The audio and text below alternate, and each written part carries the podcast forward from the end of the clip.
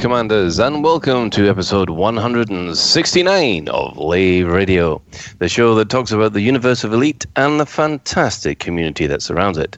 I'm your host, Colin Phoenix to Fire Ford, and joining me in the Orange Sidewinder for this episode, we have our head of health and safety, Commander Ben Moss Woodward, otherwise known as Edelweiss. I'm actually in a state of shock here. Is this starting on time business? Is it? Yes, I, I'm. I'm not used to this thing. Well, um, for that we can thank our chief bar steward, Grant Volker. Yeah, but if you guys were as professional as me every week, we'd always be on time. Good evening, everyone. Um, I'm, I'm sorry, I just saw a flying pig just fly outside the Lave Station just then. That's Symouth. oh, I'm not going there. I think I'm in enough trouble with him already. And we have also with us an intrepid explorer. Now, this is the first time I've ever met him on the, the show, so I apologize if I butcher your name. Commander Shaneri? Yeah, that's close enough. Just Shan will do. Okay, Hello, everyone. I can I can manage Shan. Okay, and and we have an additional um, extra to the uh, to the crew tonight, uh, making it a rather cramped sidewinder. We have a snake charmer, Ashley Devine, otherwise known as Doctor Toxic. How do you do? I'm doing well enough for this. How are we all? That's I think that's the best we can really ask for. Now, if you wish, you can join us live. We I do believe some of us are hanging out in game. Is that right, Ben? Yep, myself, Shannon, Toxic are all. Well, I'm technically outside of Lave Station. Shannon, Toxic are hundreds of light years away, but they are multi-crewed into me. Okay. I'm I'm so glad that you're inside, Ben. Yes, we're doing It's it's a, it's a tight Of, it's a tight fit. yeah, we're doing Yes. the equivalent of uh, doing donuts in the supermarket car It'd park. be alright if Ben outside left, Coast left us leg room. hmm Hey, So I've got a it- nice big cockpit here. Right. Moving on. Hey, you don't need to take up all of it. I like Uh, to spread out. I, I do apologise for this. It seems that um, uh, our crew has been infected by the Dockers virus. Uh, we'll be we'll be um, reassuring you and getting things back to normality, just as sure as we know what normal is anyway. If you Why you get- little shit mug? Thank you. And if you can't get in game, uh, we're also in Twitch chat where you can access through laveradio.com slash live. Click on the live chat. And of course, we're on Twitch TV slash Lave Radio. So, um, I do believe I'll just quickly go around with- everybody today and, and see how they're doing. So, we'll start with Ben. How have you been for the last week? I've been awesome. Uh, my son's been badly, but I've been awesome. Um, I got myself a Note 8 and it hasn't exploded on me, so that's a good sign.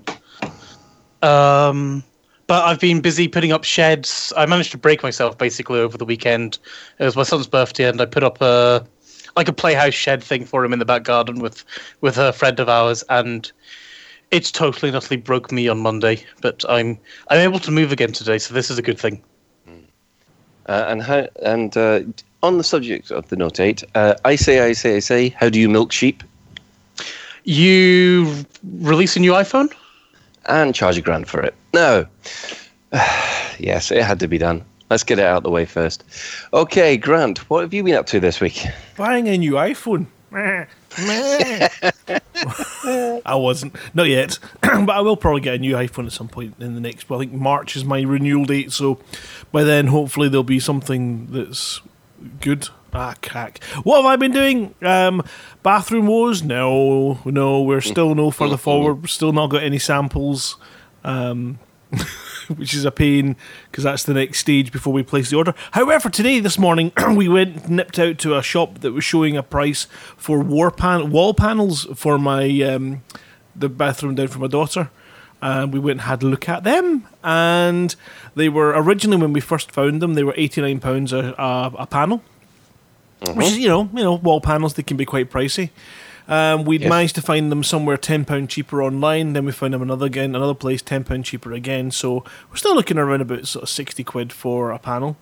Went into this wee shop to have a look and see if the ones they were advertising on the website were actually the same as the ones we thought, and they were thirty five pounds in store. Bargain. So yeah, That's all right then, isn't it? Fortunately, we didn't try playing the game we That's invented bonus. at B and Q because we realised that you know deal or no deal's quite funny, um, but when you're in the bathroom section in B and Q, p- poo or no poo is not funny because we lost in the first one and realised that there is no winner in that game, so we've never played it since. Um, if you want to play that game, it's quite straightforward. You basically, as you pass through the bathroom sections, you stop at each toilet seat and you put your hand on it and you say poo or no poo. Everyone votes, and then you lift it up to reveal who's right. Nobody wins ever, ever. it's a lose lose game. Yeah, that sounds wrong. Uh, anyway, You haven't been to that one DIY store that has that everybody takes that video in where somebody's like sitting down on the merchandise in the store with a newspaper just doing their business. No, it happens a lot. But what, one of the things that is quite funny is there's another alternative, sort of uh, more uh, specialist version of that game where you play in the bedroom department with wardrobes, and again, it's the same rules: poo or no poo. Um, and so that one's slightly harder to win or lose, whichever how you want to look at it. Um, other than that, so that was good. We saved some money today, which is great. So next week, no, two weeks' time, the week before the expo, we will be ripping out that bathroom properly, and it should be finished by the end of that week. And then it'll be back to waiting for samples for this one, um, which is just going to take forever, but it's going to be freaking awesome. Wait till you see the pictures of that when it's done. Um, other than that, I've been in game. I've been doing some exploring. I have been playing um, a bit of XCOM 2: The Chosen, uh, War of the Chosen, and I Oh, have right. to honestly say. That's the closest I've ever come to throwing XCOM 2 out the window. Oh. It's it's so I put it onto the sort of advanced mode just because I thought, well, you know, I've completed it, it's fun. I like a bit more of a challenge, and it has been. It's been really challenging, really difficult, but it's been achievable. Now it's getting to the point where you have to accept the fact it's going to cost you four soldiers to complete a mission. Right? You just, it's impossible. Im- I d- Don't tell me you're attached to them. no, of course, you're attached to them. No, not at all. Not yet. I've not. I've not gone down that route because I knew I was doing the advanced level, and therefore it would get too upsetting. So you know, I only put in names of people that I'd like to see dying. So of course, um, there's Alien, um, uh, Ben, obviously. Uh, no, I am kidding, Alien. I've not put you in my game. Um, I can just see that she's made a snidey comment in the chat saying XCOM 2, the mission for more money from customers. Um, no, I didn't put any aliens. There's plenty of aliens in the game already, and I get to shoot them, so that ticks that box. Um, it's great. It's great fun. They've got some new mechanics and ways of playing the game, which are brilliant. But it's impossibly hard, and it's just impossibly hard. I, I've I've done my best, and it's like you know you've got time missions, and you haven't got any time to get your players to the mission objective without being swamped in hundreds and hundreds of flipping fallen, and they are just an, Oh. it's like one of these missions, right? So it says, don't try and take them on because they will swamp you. There's too many. So you don't. But what they don't tell you is, oh, and by the way, we're just going to inject some super baddies that you'll have to fight on the way. Oh, and they're going to hold you back, which gives the other ones a chance to swamp you.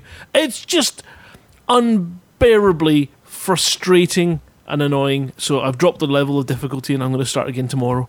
But um, tonight I am doing some exploration, um, which will the reason for which will become clear later on when we get to our main discussion. Ooh, sounds good. Okay, um, Shan, how have you been up to for the last week? Uh, I've been doing a variety of things. Been out on my bike, enjoying the last of the uh, summer, so to speak. So uh, the bikes will soon be moved indoors to be put on the trainer. I can be ready for the summer. Um, I, c- I also can offer Grant some how to be mean to NPCs lessons. Oh, right. Uh, so if you want to be heartless towards your NPC, uh, Grant, just come to me. Um, I've been engineering in game. I've been trying to engineer all my ships ready for 2.4 and have a nice little spreadsheet which tells me I need to do 120 rolls to get all my weapons upgraded. So Ooh. that's going to be fun. And I'm assuming that is assuming all your rolls actually work out okay. And that's 120 rolls to get me back from level three to level five again to get the right spec of weapons. Right, and then obviously you st- could still roll shit. Uh, yeah. Although the ships I'm doing now are my spare backup ships, so it doesn't matter if they get god rolls or not. But it's always nice. Right. Um, okay. Well, um, Mr. Snake Charmer, um, welcome to the show. And what have Hi. you been up to for the last week? Uh, boring stuff mainly. Setting up servers and things at home. Just playing around with technologies I have available to me. Keeping busy. I see. Nothing that interesting. Uh, well, okay, fair enough. Um, personally, uh, I have been doing the CG, uh, which of course is on fighting on behalf of the Empire, which is losing badly, and then everything seems to have gone into um, ceasefire for some reason, or where it was yesterday. Uh, I'm not in game tonight because at this moment in time, I am cutting out tiny, irritating little tokens for use for the Elite Dangerous Miniatures game which is, is, is driving me a little mad. Uh, and you, you know, calling us irritating little tokens. Honestly. I, I think that says more about what you think of yourself, Grant, than than what I think of you. just just putting that out there. Yes, and uh, on top of that, um, I, I've put forward an article for the next episode, uh, next issue of the Sagittarius Eye. So we'll hopefully f- uh, hear back whether or not they're going to to take that one up. So that has been our little news for the last week. Now there there may have been something quite interesting happen over on Thursday. Does anybody catch it? Um, I what did I, I I had a McDonald's burger, I think. Yeah. Um, that, yeah, I can't who think of anything that happened. Who invited Twicky onto the uh, onto the stream? Better Watch tricky out, than Buck. Orville. hmm I hate So- that duck. Just before Grant decides to send us into into outer orbit. Um, so obviously the big news is that 2.4 has been announced to be released on the 26th of September, a week today. So I know what we'll be doing next week. Yes, we'll be all watching a blue bar go across the screen. yes, I was I was going to mention that tradition dictates if you want to play a new release, don't book the day of the release off.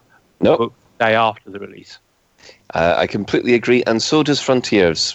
Words that Adam Woods has retweeted. Um, I think. Oh, someone had someone had put a, a one of those "keep calm and carry on" messages uh, across most of the most of the Elite Dangerous Facebook groups. So uh, it's it's a good bit of advice actually, because normally they release in the afternoon, and then the servers get hit, and basically by the time we come to broadcast, I'm still looking at a blue bar going across the screen. I don't know what anybody else thinks about that. But let's be honest, we're all going to sit there pressing F5 on spam anyway. So you know, yeah, well, Recent releases have been really quite speedy and, and on time with a very minimum of problems, um, other than Colin, but that's standard practice. oh no, no, that's been solved. Um, Frontier support got in touch, and we managed to find out what the problem was. And uh, the problem, yeah, the problem was I still had a, a lot of junk left about from the previous beta. So basically, Are you not that. cleaning your junk again, Colin?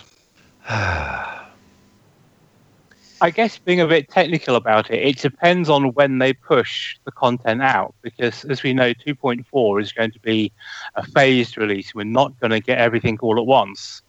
So it might actually be a smaller release in file size than we think.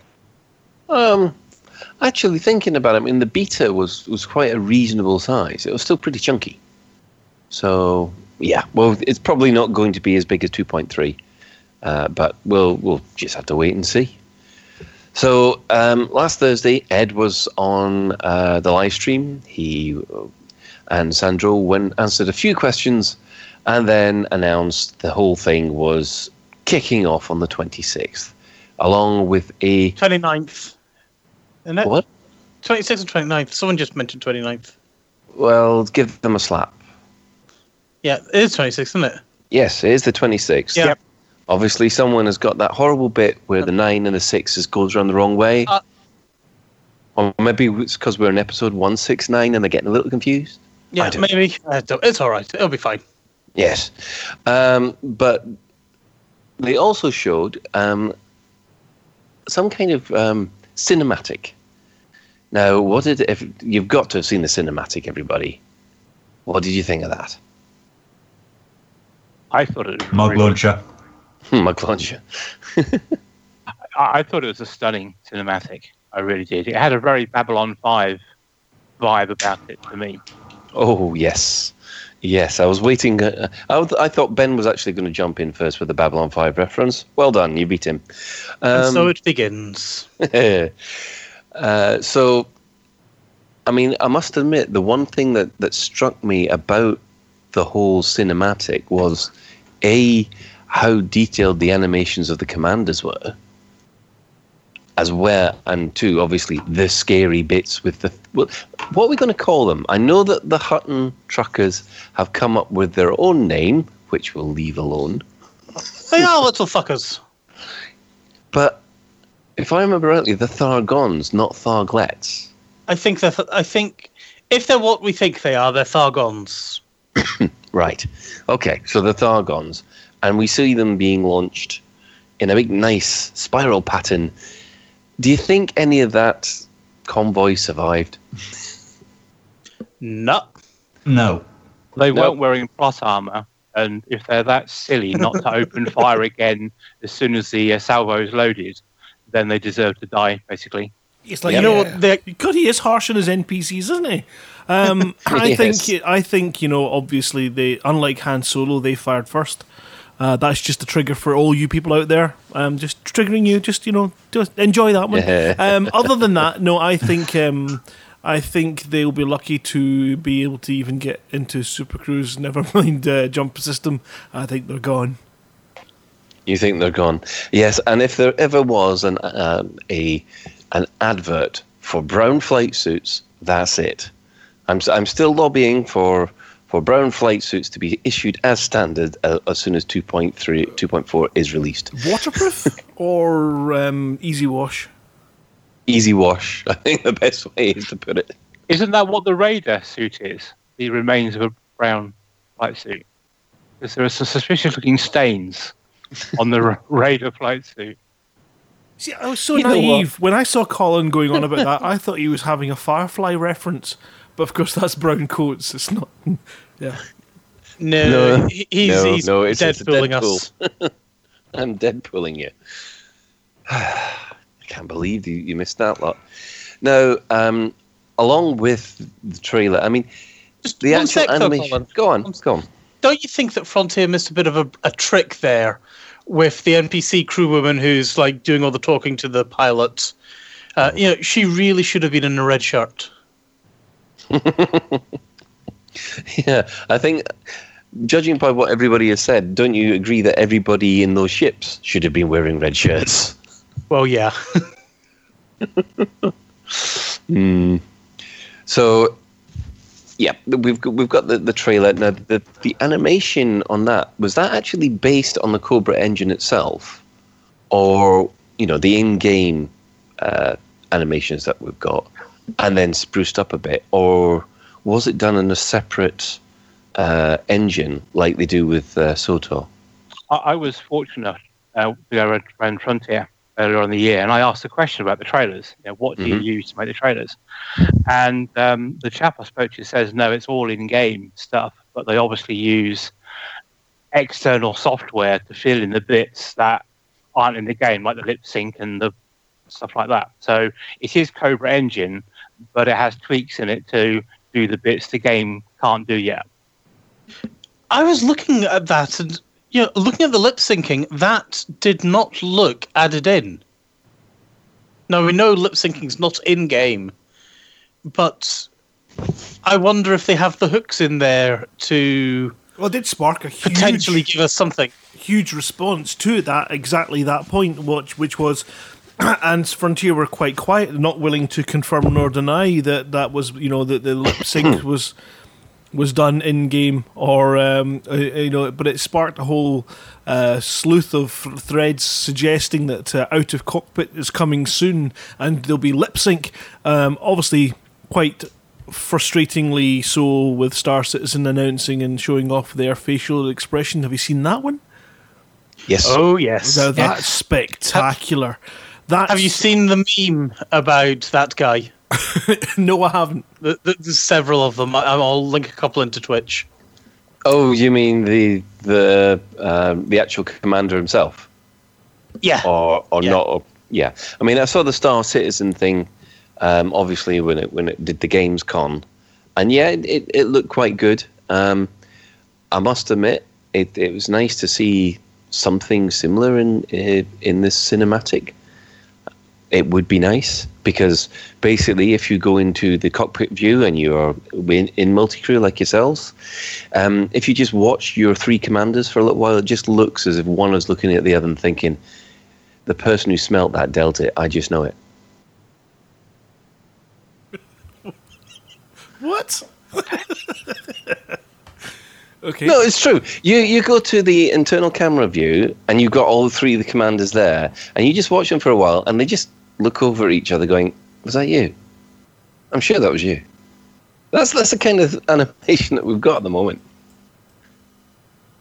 I've not seen that, but then I don't multi-crew, so what wouldn't. ship do you fly? Because if it's a, s- one of the stinky ones, you know, like an exploration ship that's been out in the black for a year or something, I can understand it would reek a little bit. Yeah. Well, I always got the impression that when you were flying about, the commanders would look at each other and go, "I don't really like you, but you know, you're there anyway." But you see, it was aliens just asking, do space games need the face tracking stuff? No, but if you can imagine that you open up your player comms, what we're talking about is the ability to immerse yourself into a game and play a character whereby you can hail another commander ship, and up comes your video of your avatar, and the camera is able to sync with your face map, you know, because I've seen it, there's plenty of software out there that does it. Face Rig's brilliant for it, and it'll map, you know, your eyebrows, your cheeks, your expression, so you can smile, you can stick out your tongue, and that can then be translated to the avatar. Now, if you can do that through in-games comms and be able to sort of, you know, pull faces, it creates And that's a whole level of new interaction right there, doesn't it? Exactly. I mean, it's you know that's. I mean, the one benefit to that is that you won't get any bottom. Is if you if they open up web feeds, you know, camera feeds, that's a whole different you know pay per view kind of game. But Mm. I'm- No. I, oh God! I'm, I'm not Oh. thinking. You know, mm. you'll never know that unless their tongue happens to be swinging left to right in a rather unusual way. Then you get a rough idea. Um, but yeah, I think you know, I think that would be a, a, an awesome level. Uh, I can't wait to see if, you know how well it works in Star Citizen and if it ever makes it that far. Um, Well, after that, after that image, Grant, why am I thinking of the raccoons too much? Oh, their big noses. Yeah, I know what you mean. Um, but it's one of those things where it should be, it could be spectacular if you had the comms open like that, and then of course if you're sitting in bars, it just adds a level of depth to the game that is just unbelievable. Yes, that that that that kind of interaction when it actually comes to um, you know character to uh, player to player interaction in in a social environment such as a bar. That that'll be I- incredible because I remember the the kind of expressions that used to get in freelancer, which were which were good for the time, but you know it, after a little while it just got samey, and it would be nice if if you know it would pick up and all that kind of um, gesturing. I've got to be. We've got to be so careful what we say with about this one. I wonder if I- it would. I wonder how, if how it would affect um, people's choice of avatar and what they could because if you decide to have a female avatar and you come up with a, a vo- different voice or even a completely a look that doesn't match. the- the I'm looking sound, forward to that because I play as a female avatar. all of a sudden, you go up and talk to the female avatar over there, and then you got your voice coming out of it. Well, yeah, that'd be- that'd be pilots are fun. saying pilots saying that apparently Arma 3 is using lip syncing in game. Oh, So it is already in some games, at least. I mean, as well, I mean, taking back the, I mean, there were other highlights of, of the cinematic that we were able to take. We we saw the mug, what everybody has has labelled the, the mug cannon, which looks to be these prototype missiles which were launched. Uh, and also, finally, we have a countermeasure for um, the EMP pulse. I mean, did you th- uh, did you That think amazing. I thought it was you couldn't thought it was resist, quite. did In, you? I thought it was quite interesting from a from a tactical point of view. It wasn't on all the time. Yeah. They had to wait until a certain point and then activate it. It wasn't just like a, a bit like an ECM. If you see what I mean. Yeah, I mean, I did think that was quite interesting. They had to, you know, they had to time it right to make sure that that uh, it it didn't, you know, that that it, Just how many rounds is in the mug cannon? Um, the thing to bear in mind, though, with, with the trailer is it was a cinematic trailer. It wasn't in-game footage, so you have to take everything you see in that with a pinch of salt. I think I, I saw lots of people commenting, "Oh, five-person wings and multi-crew and wings and things like that." Well, oh yeah, that's not what I saw in it. I saw five ships, which may or may not have been in a wing, or four ships in a wing and one in multi-crew. Yeah. I mean, that's that is quite possible. Salt. Yeah. Um, I mean, My question is, go on. with these um, countermeasure launchers, is how are you going to launch them? Because don't Thargoids disable your ship when you come across them? Well, that, Well, You that can't launch same- anything from a disabled ship. So is it? Will it launch upon a, that as a reaction, or Looking at the with a pinch trailer, salt. Sorry, Ben. Uh, looking at the trailer, it looked like they realized that they were sort of dropping in on the Thargoids, and the first thing they did was get their their countermeasure thing up and running, didn't they? yeah, which then anti-EMP. stopped the which then stopped the Thargoid from disabling them. Looking Yeah, at the the tra- Thargoid trailer, fired a pulse, didn't it? yeah. It fired a pulse. So they primed the the uh, ECM, Thargoid ECM, and then released it, and then the Thargoid fired that blue sparkly pulse at them, and it didn't work. Yeah, I mean, at the moment, I think I think the Thargoid wasn't that worried about being followed by human ships because it knew it could fire off its uh, EMP and disable them. Um, I I wonder how surprised they were to get a whole lot of mugs up the bottom. Oh, I, I think they were a wee bit miffed. Yes, I mean, you But saw how fast they regenerated. Were they teabagged by mugs? maybe they need better mugs? so, I mean, it does look like we will have the technology to be able to stop the EMP effect, which is, is obviously going to be useful. I guess the question is when, though. Are we Mm. just going to? Is that like a month down the line? Is that going to be in straight away? Well, we don't acco- know. From what I understand, according to Ed's stream, it sounded like you know this that event was happening on Thursday. Yeah. So I guess technically, kind of, sorta, the technology is in game being tested. We just don't have access to it at the moment. But if Mm. you're ranked up with Aegis, or you know, or you're an NPC on a stream, you might. Mm. Now, as far as Aegis is concerned, there there hasn't been anything in game yet. Um, sort of, there, there's no interaction with Aegis yet. I mean, do you see that coming in? I hope so. so. You think that you s- certain engineers will be attached to them, or is it just going to be a brand new faction? I'd like it to be a brand new faction or a brand new superpower you could level up or you could rank up with and then uh, progress like that is how I'd like it to be. Whether it will be or not, I don't know.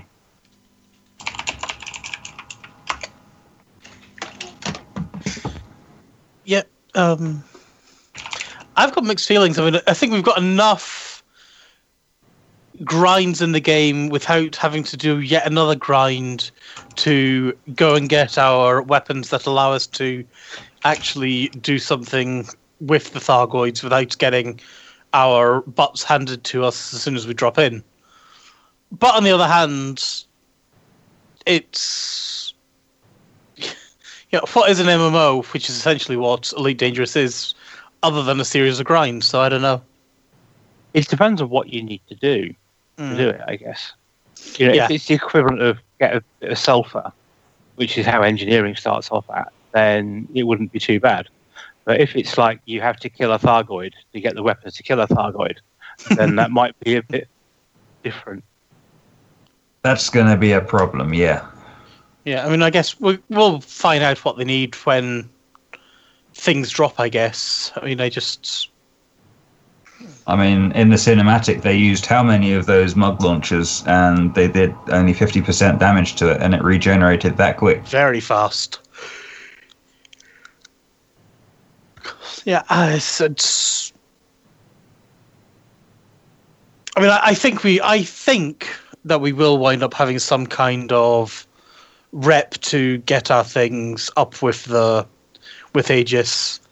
Um, I wonder if our Pilot Federation or Dark Wheel ranking will help with any of that, because you know, I, I find okay, this is going a bit tinfoil hatty, but yeah, I do find it a bit surprising that you know all of a sudden the Federation, the Alliance, and the uh, Imperials all come together to essentially reform INRA. Unless that was their plan all along. And, and ah, Hmm. I I mean, it's you know, Aegis is basically the current take on In- INRA. I feel. Um, but is that? Do you think that's a fair comment? possibly, but I kind of hope Aegis isn't as amoral as Inra was. I think, oh, they obviously went off and sacrificed. I would guess at least fifteen commanders plus to a test. yes, Um, but there might have been the equivalent of the Space Dirty Dozen. We don't know that, do we? Yeah. And let's face it, I mean, I'm sure if Finra said, Hey, Commander Edelweiss, I've got a couple of guns that I want you to go and put on your ship. That would, oh shit, that would be an awesome way to do it. Hey, Commander Edelweiss, I've got a couple of mission, couple of guns I need you to test out. Would you mind accepting these mug launchers and flying around Maia for us, please? That would, That sounds yeah. like a crack, especially if you get to keep the guns. especially if you get to keep the guns. And then you know, one in ten chance of them exploding on you. yes, please. Um, but that that would actually be a good way, I think, to introduce us to the weapons. Have Frontier It'd be said no anything? good without the threat. So Have Frontier said anything about how it's going to be introduced? And are they going to start with a community goal? Do uh, we do we know anything about how 2.4 is going to kick off story-wise? With a bang, I suspect. Possibly a very, very big bang. Or do you think we'll just be sort of told to fly around the Pleiades until we find one, and then we'll see what happens? I th- I think I think that we're going to go off. It's going to go off with a bang. Um, you know, the Thargoids are becoming increasingly hostile for whatever reasons. Um, one might argue. Well, one might argue we kind of have it coming. Um, but you know, could the you know, could the in-game lore of what's happened be one of the ships escaped and the Thargoids tracked that back to oh that station that the Alliance went off and moved to the yeah, to the to the Pleiades or something like that, and then the Thargoids decide to come over and mess that station up, for example. I Yeah, don't there know. could be a I'm, I'm concerned. I'm concerned because Aye. I, I think later, I think Frontier are onto a losing, a losing battle in this because no matter what they do, they are not going to to get the um, response that they're looking for. It's impossible for them to do it. So it doesn't matter if they start with a bang. It'll be like, oh, it started with a bang and then nothing else happened. They've got to pace it out. And you cannot pace it out with a crowd of players like we have, which is just we want it all now. Bring on the war! But we've got to, you know, we've got to take our time and spread it out. Otherwise, this update will be over in a week. Don't forget, you've got the other crowd of. I don't want no war. I want to go and fly my, my space cow and you know get hurt by nasty Thargoids. Yeah, well, you know, we'll enjoy eating their corpses with our new overlords when the time comes. Um, I just would love to see the fact that because we couldn't get Lave Station, I'd love to see it blown up first. That would be a great way to kick off, wouldn't it? what what I would what I would like to see though is I'd want to see it kick off with a bang with anything we throw at it being completely useless and everyone going, Oh, we can't kill Thargoids. No, no, just don't bother and then something comes along that at least makes it seem possible to sort of hammer us and then we come bouncing back. You mean the John Come on, Sheridan effect? dunk. Yeah, sort of, yeah. People are complaining because they've got ships parked up at Lave. Yeah, you might want to ship them before next week. No, they. you mean there's like a sort of um, Starship Troopers moment where we all log in on uh, Tuesday next week and it goes, The Thargoids have attacked and wiped out a system. Do you want to know more? Our research team are working on weapons and we need volunteers, pilots. Sign up now. Uh, that kind of thing. I, I was just thinking, I wonder if Obsidian Ant is feeling worried about his station at the moment. Probably very worried if I were him. The Sirius Corporation should be um, sort of breaking it a bit because they've just put a whole load of stations in the, in the Pleiades, and um, hmm. Or They of course, wouldn't be disposable, would they? Yeah, perhaps their stations are like the red shirts or this station. Oh. what are they all red stations? Well, disposable ones that aren't actually any use for anything, but they're just for the shock factor, you know. yeah, uh, it's a pity that because they've all got shipyards. I, I, I Let's would just say Jaques is getting it. I mean, being serious, actually, would you guys like to see famous places getting Nuked. nuked? Yes. To be honest, yes. Yeah? Yeah, yeah, because basically these are supposed to be the big bad. They are. Um, the thing is, and, and we know a bit about the background because uh, of the Out of James, uh, Out of James, T. James's Out of Darkness uh, canon novel. Even though there's a couple of uh, a couple of mismatches, um, and also the stuff that's in Premonition, uh, which actually turned into paperback this week. Did anyone else see that? I did indeed. Yes. Anyone ordered it yet? I mean, I must admit, I'm, I'm still happy No, with my I've got- digital version. I'm, if if Drew gives me an audiobook, I will order that the second it comes out. Until then, I'm happy with my ebook. well, yeah, because um, we know a little bit more about the background or, or the factions involved with the Thargoids due to those two books. I'm not going to say anything here, spoilers. So, um, yeah. But I think it, they're, they're going to be nasty. We're not going to be able to touch them unless we've got a, unless we've got about a hundred of us I each with a mud them- cannon. I want them to be hard. I want them. I want to look at the forum awash with the salty tears of people's ships that have been blown up by them. I want them to be hard. I want them to be a challenge, and I really hope Frontier doesn't change that because of whatever. Because because of uh, oh I've lost just lost my cutter which I spent ages at Quince and you know got rid of Quince. Oh, oh Yeah. here's a question. I mean, how many of you guys managed to kill a Thargoid in either Elite or Frontier? well, first of all, they weren't in Frontier. Well, Frontier First Encounters. Well, I I never think- play never got that far in Frontier Encounters. In, in the original Elite, they were actually quite easy once you got to a certain level. Mm. Yeah, I, I think in First Encounters, I wanted to be friendly with them because I wanted the Argent's quest, was it? Ship. Yes, that that was it. Um, So I didn't go shooting them then because I wanted to be friends to get the ship. yeah, I'm flying with Zadnost. I mean, the- He's my new wingman for life. he says he's Yeah, you killed need lots of lessons them. on NPC.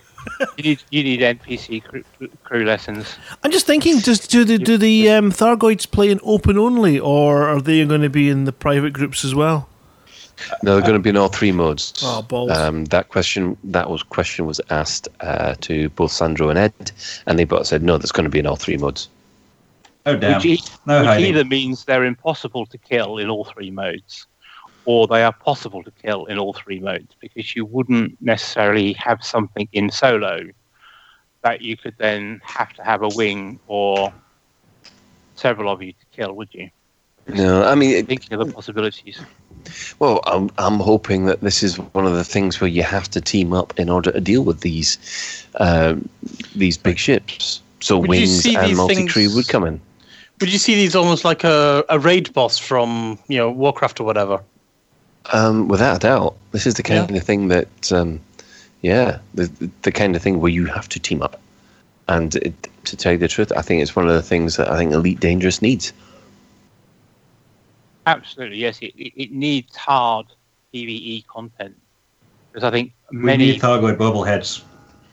I think, well, I think many many players um, they float around in Hazres, and they almost like feel invincible, and they need something to make them think about their build and how they fly, and give that encouragement to try something different. And I think and I hope Thargoids are that. It's a fine line, though, isn't it? Because as I just explained about XCOM 2, if you make it so difficult, you turn off a huge chunk of your player base. Now, um, all the best will in the world, you know, you can make the best science fiction drama with the most amazing twists where you kill off the entirety of your cast.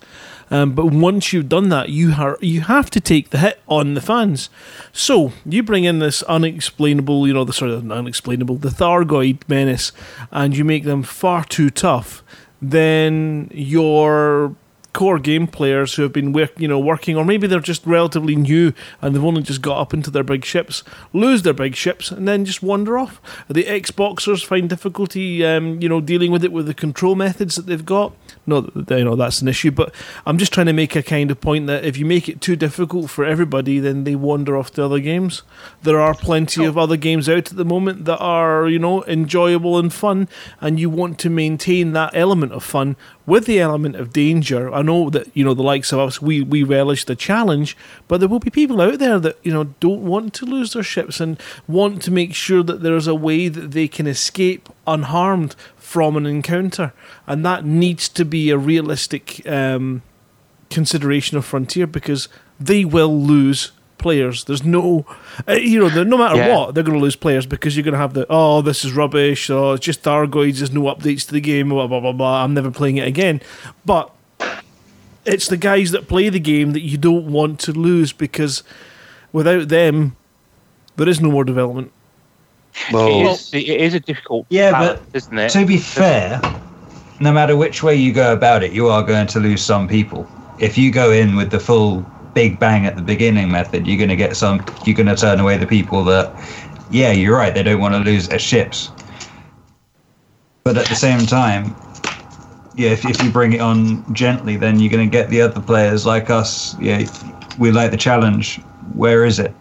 Yeah, if you look at if you look at Elite as an MMO, as we, as we said earlier, and if you look at the history of raid bosses in MMOs, what tends to happen is you have the really hardcore raiding guilds or players at the first to kill, and then they publish a how-to guide, and it's, it's a bit easier. And then over time, these horrible, monstrous things that were impossible to kill at the start go on farm status. So my suggestion or my theory is is that if you find the Thargoids tough to start off with, you don't have to kill them on day one. Just wait until people find out how to kill them better, or your ship gets improved, What- or whatever it is. I mean, much like XCOM, you get to the point where you have plasma weapons and the game becomes slightly easier for about what half a turn, and then they they uh, they ramp up the alien response again and give you even more of a challenge, and that's a beautiful bit of gameplay. That's the best part in the game is the bit where you think. Oh, got it. Now we can handle. Oh, balls. What the hell's this thing coming in now? So I totally agree that they need to be challenging. So this is the challenge for Frontier. They need to be a challenge. They need to be terrifying. They need to be beautiful. They need to be that sh- pant-wettingly terrifying noise needs to be there so loud that as a player but there has to be a, there has to be an escape ability. There's got to be a fair escape ability for those who do not want to engage, for those who can, you know, that's that's what's going to be key.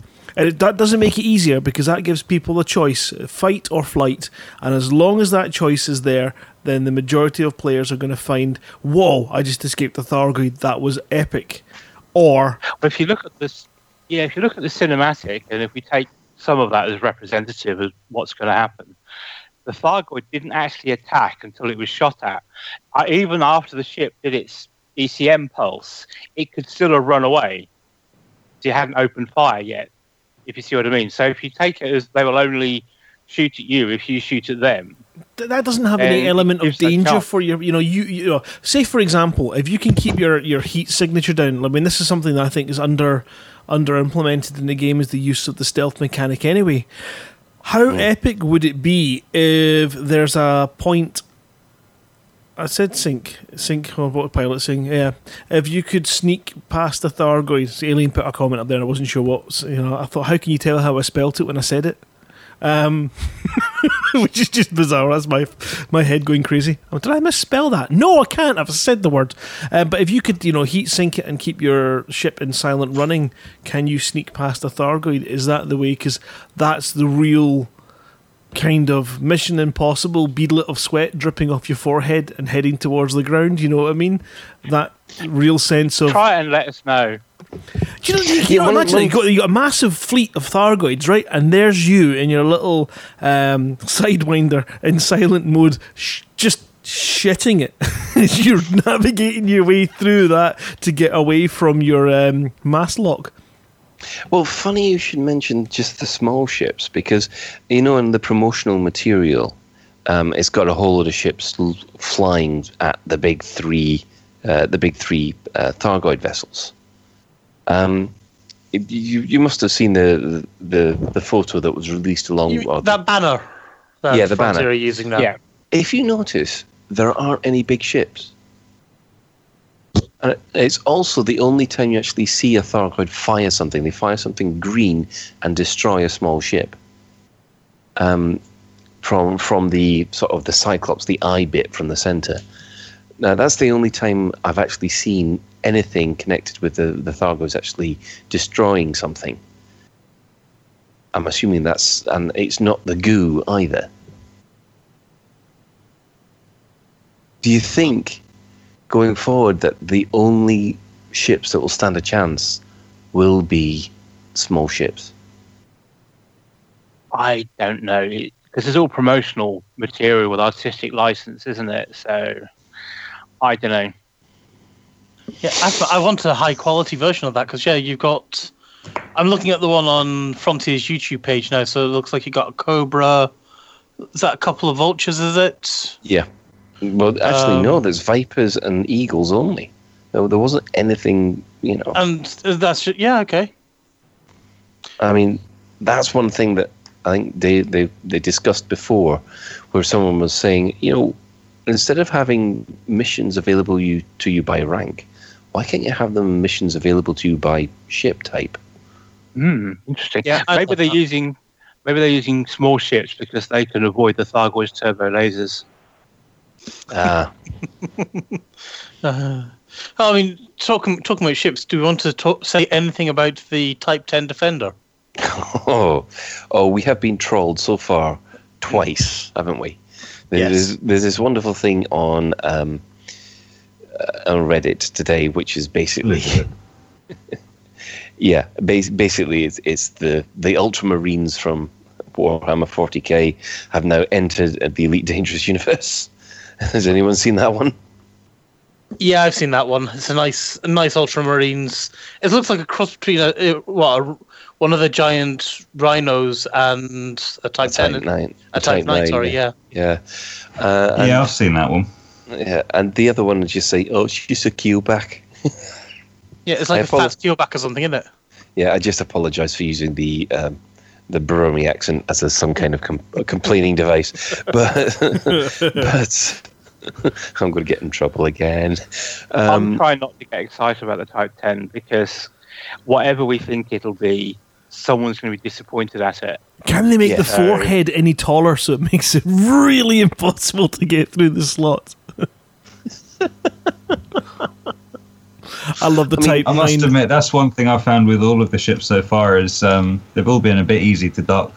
You know, give it once or twice, and then Oh, shut your you've got it down. Shut your face. You've Oh. clearly never flown a beluga and thought you were going straight through the slot only to get your arse end stuck. I do fly a beluga. Yeah. Yeah. Yeah, oh, but you got a docking Try- computer. Oh, yeah, that sounds like a sentence someone with a docking computer would say. Oh, it's easy to dock them all. You just slow down and then it goes in by itself.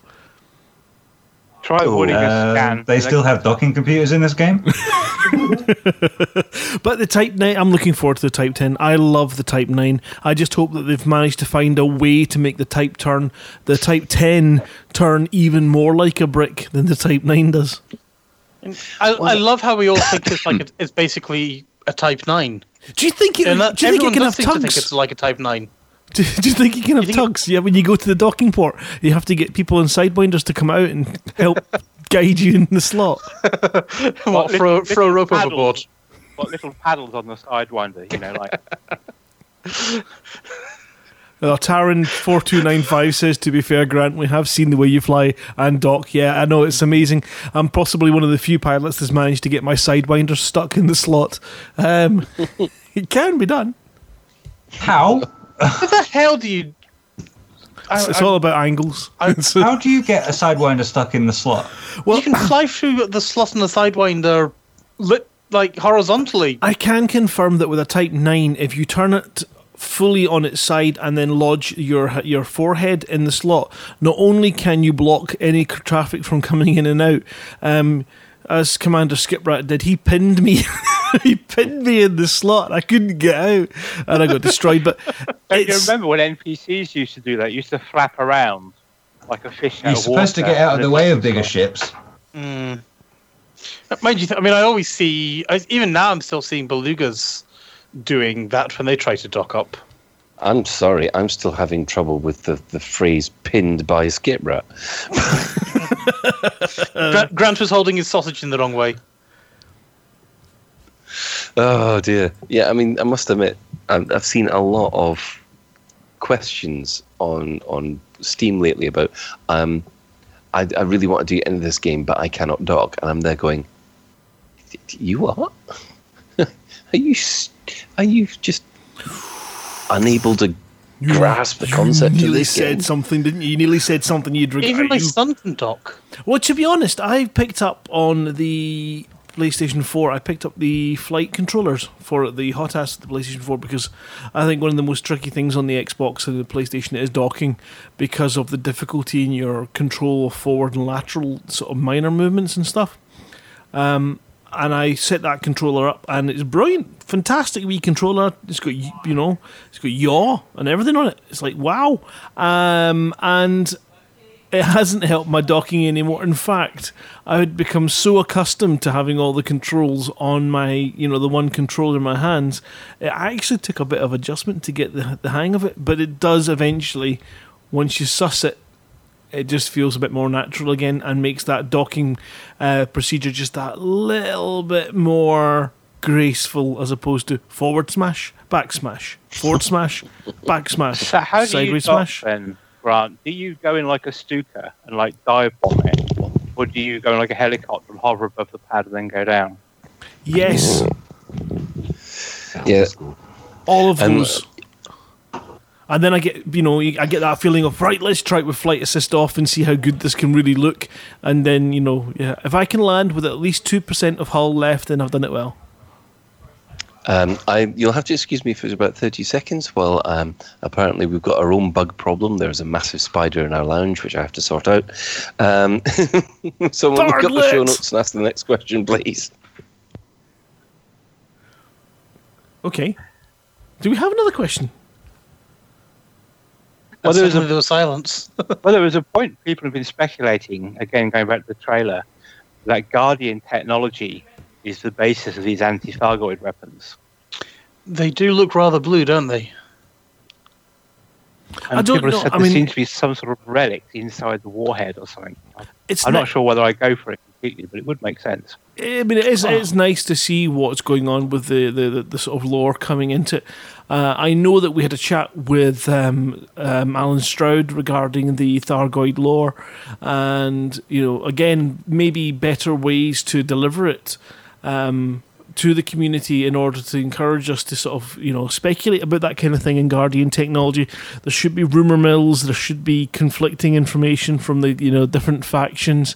Um, but I think we still have that disconnect that you can just jump in your ship, fly your missions, do your grind, and then log off without ever having to engage with news or see any effect on your gameplay. And um, I think that's the disconnect that is there with uh, Elite is the fact that the Galnet news is not the be all and end all. Now, of course, remember the fact that we, at the end of every show, have uh, Peter Witherspoon's amazing Galnet digest, which gives us all the Galnet we need. Um, but I think we need to have more of an obvious interaction where it's almost the key stuff is forced upon you as a player. Um, it's not quite hand holding, but it's more a case of educating your players so they know what the hell's going on that's maybe relevant to their gameplay. Now, I thought when DDF we had the whole discussions about um, every system having its own news feeds and you being able to subscribe to the ones that are relevant. Obviously, it's never appeared in game yet. We've had the different news feeds appear. Um, you get the Oh, yeah, station the- news and the- stuff. And, Yeah. but we've never had the ability to sort of custom feed what we want from Galnet um, as such, which would be great. Uh, and again, I think you know the audio data boxes that you scanned were an amazing way of getting story out to the players, and it needs to be something along those lines when you dock in a station maybe they can force some kind of news report as you go in you know? So as you're docking not as you're docking because it's difficult enough as it is as you dock, as you go through the slot, a big video screen pops up right in front of you. And it goes, got it, boom. Ah, shit. Um, but I You mean think, like having the, the like the uh, announcements when you go to a, stadia, a station that says, "Please look out for suspicious parcels" or whatever it is, and they have like an announcement. If they're at war, please be aware this system is at war and blah blah blah, that Well- sort of thing. as you're docking, as you as you touch down, and you go welcome to it, and you get your welcome to the system. That's the ideal point to fire up the irrelevant to that system's news, you know, urgent news, breaking news, and bring up the headlines uh, on that kind of screen, um, or video feed right there as you dock. You know, welcome to the station. Here are the news and updates for this system. That would be a nice way of forcing it on a player in a natural way that doesn't force them to have to listen to it all. Again, very much do, do the Starship Troopers, you know, there's war in the system. Do you want to know more? Click here. And that kind of stuff would be freaking epic. I would love it. But then again, that's just me. I might have No, no, If few it was think- me, I I would have it completely just before it loads up the rest of the station AI. Exactly. As you as you dock, touchdown, boom, up comes the welcome station, and then you get your news feed coming across with irrelevant, important key systems. Because obviously, you don't want uh, federal news in Lave, so it should be Alliance news. You know, you don't want Imperial news in a Don't federal station. independent news? Uh, independent news, yes, the independent systems. Lave Radio Network news, and it just plays Lave Radio podcasts twenty four hours a day in the station. Do you want to know more? Do you want to hear less? No. I dread to think what we get if we go to the uh, Barnard Star. Now, Then. that would be just epic, wouldn't it? Good evening. Welcome, you scumbag. Touchdown, pad four. Prepare to be docked. Yes. Doc Yeah. 24 by 7. and a lot of offensive, offended people from the WI, no doubt. Yeah. But it could be, uh, I think, if we can get that, then it opens up the game for the Thargoid attacks because as you, you know, as you dock into a station and you land down in the pad, it could be one of our, you know, sister systems or our faction, the controlling faction for that station would be our other station's been attacked and damaged. We need urgent aid. Can you, and that kind of instant, rather than relying on a commander to break their gameplay, you're giving them, here's the information and alien, alien, you can go suck a Thargoid. Um, uh, the, you know, you arrive there and it breaks your gameplay for long enough for you to know that there's something going on that's worth looking at, and then you Good can make that, that choice to just um, go, nah, I'll carry on my exploration and stuff them, or crap, that's one of my core systems that I really, uh, you know, really uh, affiliate myself with, and I must go over and help out in the fight to protect it. Yeah, I mean, all, a lot of this stuff is. Um, a lot of the stuff everybody's hoping will basically jumpstart the game again.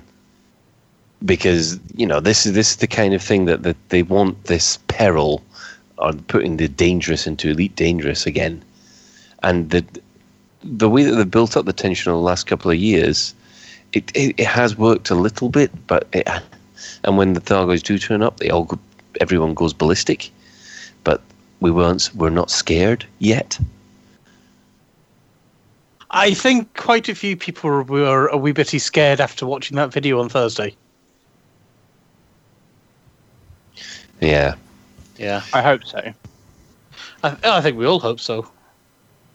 Yeah, I, I do. I really do want to be scared as well. To be honest, as we've said already. Uh, I mean, The Lenin says, "Help us, Commander Big Dick. You're our only hope." What? oh please Shouldn't that be no. big as Dickus? No, that that is the reason why I do not want commanders to be able to name systems in the new exploration code, which they're they're considering at the moment, because. I I don't want to go and fly into a system which is called Big Balls Number Twenty Eight or something. daft like. Hemorrhoid ring. It was the uh, video, wasn't it, for No Man's Sky? exactly. I mean, the other thing that was that happened was the actual lore reveal itself, which um, basically Ed's put this um, lore stream summary up on well, Paige has actually, but um, explaining who the Thargoids were and what we knew about them. I mean, did anybody think that could have been done a little bit better? A little bit, yes. Well, that's that's the way we, we were saying. I know you'd nipped away to sort of save your house from Thargoids. Um, we were saying we were chatting with Allen during the week as well, and, and I think our our consensus was that the black box scanning with the audio recording and logs was epic. So how if you know if you had created a circumstance where there was a distress beacon and you turned out mm-hmm. and you found that not only did you get the audio feed of that commander, but you got a video log which then played back that video from the deck. Yeah. Then you've got a terrifying, you know, in-game circumstance that we'd all be queuing up in that system to look at it and to be part of that. So you find the wreck, scan it. There's the black box. There's the little video feed from the bridge of that commander with the comms with the other ships. So basically, the other side of that video would be epic. And to put that out before that stream, because you know how quickly commanders find stuff in this game, um, Yeah. and then then reveal on the stream would be spectacular. Yeah, I mean, we we did that. Um, did- they did the live event at the around about E3 where 2.4 was announced, and I must admit, I mean, I did this in the in the latest uh, Top Shift. I included some of the the footage from that. Um, it was actually quite fun to take part in uh, these kind of live events. I think the only problem is is that it then becomes a spectator sport for anyone who couldn't join in at the time. I mean, isn't that you know that's basically the problem with anything like this, where okay, this is going to be happening at this time. If you're there, you're there. If you're not, then well, congratulations, the Thargoids are coming. Yeah, Guild Wars 2 tried something similar to that a year or so ago, where they introduced something called the Living Story, in which they had a new content release every two weeks, I think it was. Mm-hmm. But once that content had gone, there was no going back and redoing it. Yeah. And it worked all right, I suppose, but there was a lot of complaints saying, I was on holiday then, I missed this bit, I really regret missing it, etc. So it almost made you want have to live the game to, get all the content. And a year or so later, they switched back to an episodic format because they didn't want people missing out. Well, um, ironically, the one of the best games that used to handle this kind of thing used to be uh, the Matrix Online because what they used to do is they used to have dedicated uh, GMs who would run events at a particular time with the characters of um, uh, basically of the films, uh, and again, it, they managed to get about I don't know 5,000, 6,000 people involved in these events at any one time. It, it just feels that maybe Frontier, if they are going to take this approach, they put a little bit more resources right behind it. I guess we've already got the mechanics to do so, and that's the community goal. Assuming the community the goal doesn't yeah. meg up like it always seems to. I don't think the Thargoids are going to be quaking in their boots when about 3,000 commanders carry any kind of specialist equipment to some particular station. Um, I think, you know, I always see a community goal and it's kind of like it's a knockout with loads of people carrying buckets of water towards Buckets, the yes. end goal. I've always seen community goals as like like that. Um, we need something else. We need something, you know. Um, community goals are great, but there's no barriers to stopping you from, you know, achieving those goals. So it's kind of like a guaranteed outcome to to a fair extent. It's guaranteed it's going to happen. What about a community goal where, okay, fine, you are filling up your buckets, but if you're ca- carrying that water, then it drastically increases the chances of, say, a hyperdiction. So you're you're filling up filling up the water is a very very risky prospect with Thargoids trying to hyperdict, trying to interdict you yeah, and immediately being hostile. It's the same thing, but it's got just that little extra danger added in. I think you know if it's a galactic knockout, says Alienair, that would be awesome. And what about achievements, Lenin, See me after class. Um, it's one of those uh, one of those things where you know it. it again, I don't know about um, Shan um, if whether or not you you feel the same sort of way about those kind of uh, games where you've got a choice of engaging with the big bad baddie and putting yourself in the firing line, which is good, and that does tackle a lot of the issues. But there has to be that random danger around the sides as well for everybody. Um, and again, escapes got to be possible. It's got to feel possible. Doesn't necessarily have to be possible, but it's damn well got to feel possible. So you think I almost got away. Otherwise, yeah, that's the thing. The key point that will lose a lot of players. Yeah, I'm a big fan of giving the player a choice and a logical choice. So I, I'm completely for what you're saying, Grant, in that I want players to have the choice whether to engage or not, run away or not, because then it just becomes an on rails linear experience. And I don't think anyone wants that. No, no, because that's that's how that goes against everything that Elite has has been. It's it's blaze your own trail. It's make your choices. You it's risk and reward. That's that's what Elite is supposed to be about. And you have to make the choice of right. Perhaps this this CG I have a good chance of being interdicted, but they pay an awful lot of money. But again, it's you know where, where where that can fit in as a kind of organic, it's just standard gameplay uh, means is if the Thargoids have blockaded a system, and that system will then have extremely high value and profit margins on particular commodities, whether that be battle weapons or whatever. You know, you can get involved with you know a huge profit on trade to that system, sneaking your way in and avoiding Thargoid detection. But at that point, you have chosen to engage with what could potentially empty your ship and uh, remove your body parts. So, you know, that's Yeah. a- an exciting gameplay that doesn't require GM.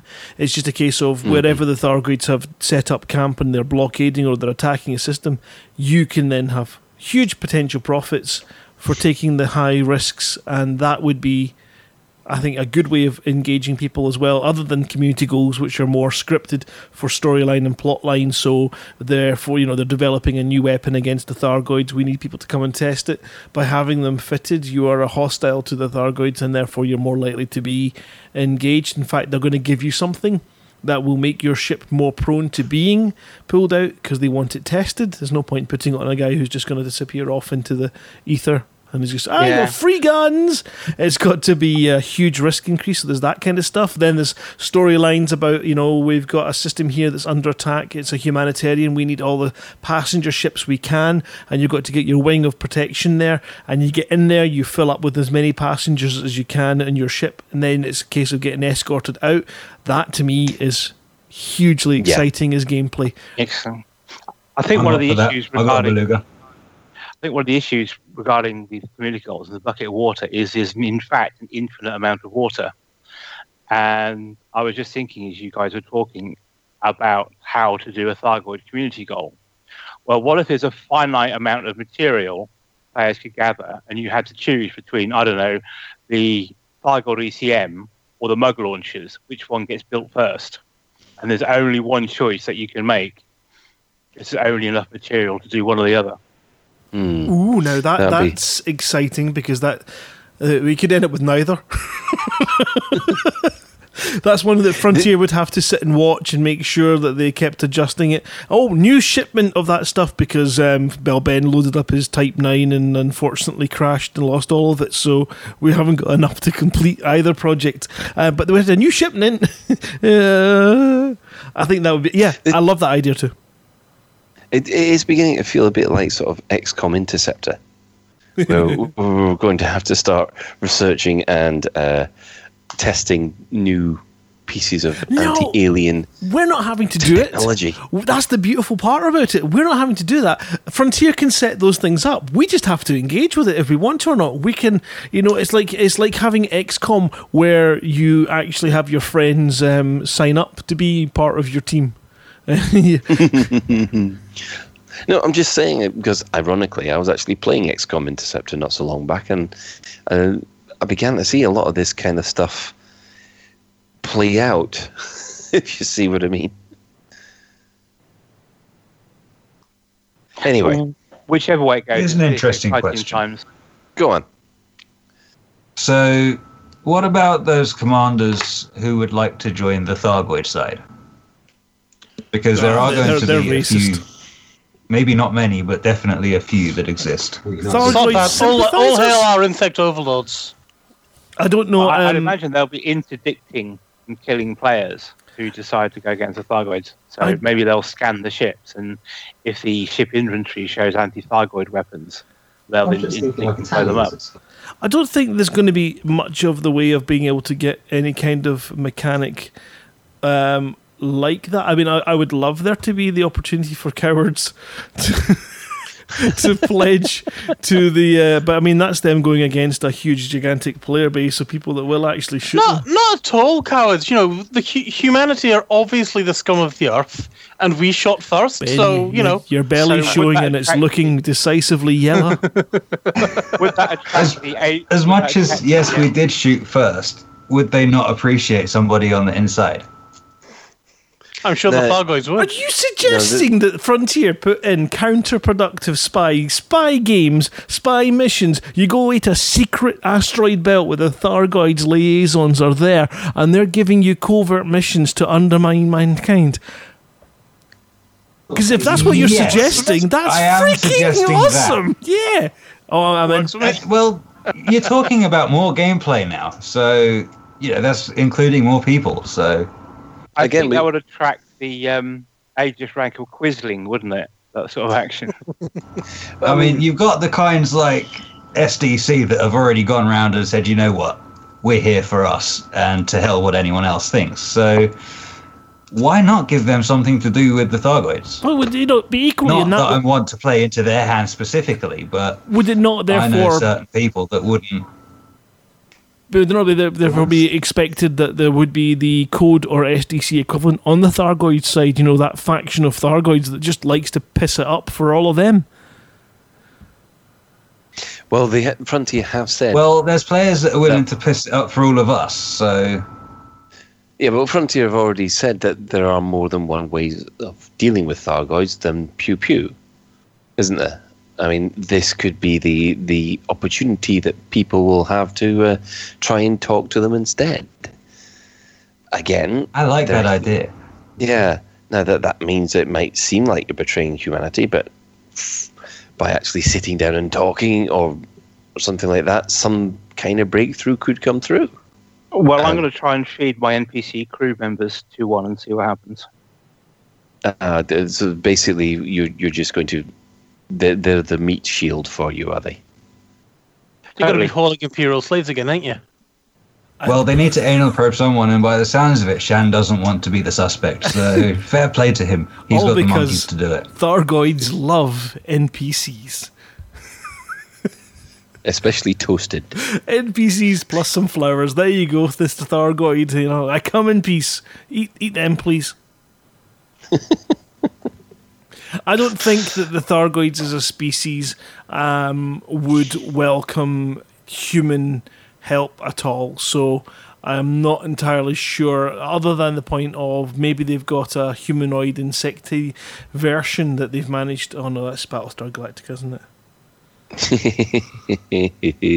Maybe they've Yes. recoded all the AI that's been banned from the universe. Well, if you go over the AI which was in Doris, which is an, an official canon uh, book, mostly. You stop tossing that phrase about like it means something. There's floating pig plants, and docking is difficult, and that's official too. Floating pig plants! And the Jim Docking not Bergerac station! Jim Bergerac station! Seriously! Let's not hold them too closely to what was essentially a pre lore getting fixed and sanitized version of lore. Well, this is the point because cause basically they're supposed to be a heck of a lot more advanced than us. And they, they might have AI. Do we do not know what we're actually fighting. Those could just be sort of AI drones, those big ships. If that's the Mm. case, though, why do they have something that looks decidedly like a cockpit? Well, our know. fighters are piloted. The same could be asked about the fighters. They have True. cockpits, but they're a telepresence. I'm not. As I thought gonna- were the SRVs until you said the other day.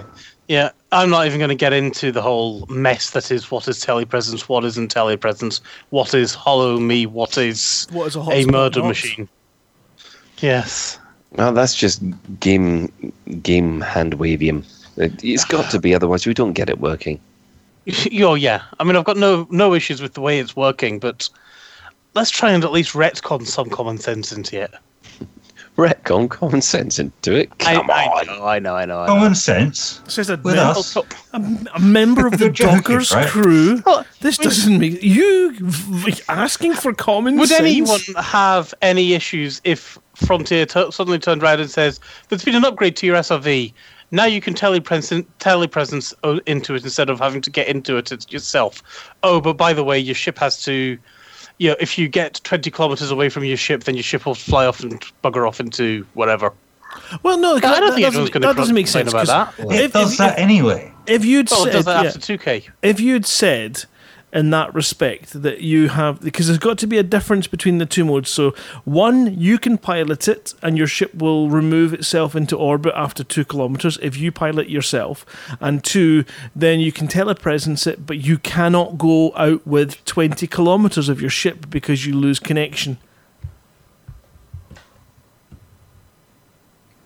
Mm-hmm. Oh, and remember, I've also got a, a real physical human, well, real physical NPC human who flies my SRV. So, you know, even if I've got Shannon Toxic in, I've still got my NPC crewwoman sitting around here too. So I can still get into a bloody fighter if I want to, damn it.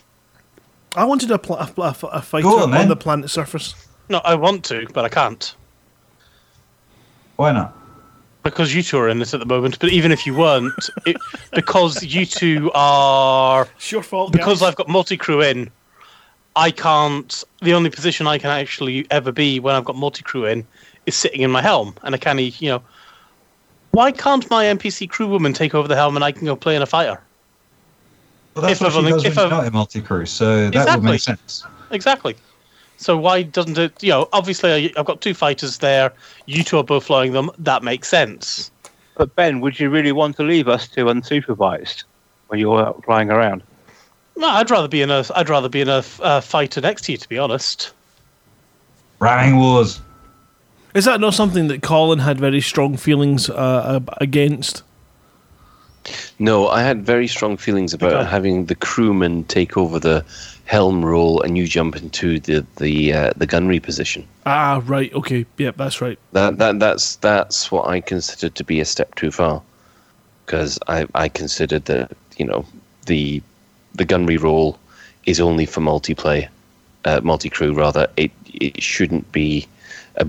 It make put it this way. I've, I've found that the gunnery role is actually makes things very easy, and I reckon that if you put an elite AI pilot in and uh, there was you in the gunnery role, then you know You're going to have to teach me how to use the gunnery roll then, because every time I've tried it, I found it to be shite. Well, I, I can't. I can't help it if you're barn dooring it because you can't hit one. Oh, I can hit things, but I, I, I'm better at hitting things when I'm actually behind the, you know, behind the joystick rather than actually controlling a turret because I can't go and do the sub targeting and things like that. I- uh, the problem with the problem with the gunnery roll at the moment is the fact that you can't roll. That, that that's my problem with the gunnery station. Everything else about it is absolutely fine. Well, maybe the fact that you could actually have two gunners and assign guns to them that would, but that's something to to go on at a different different thing. But how did we get on on, on the multi crew all of a sudden? Because we're not It's, reading the got show the, notes. the, it's the natural flow.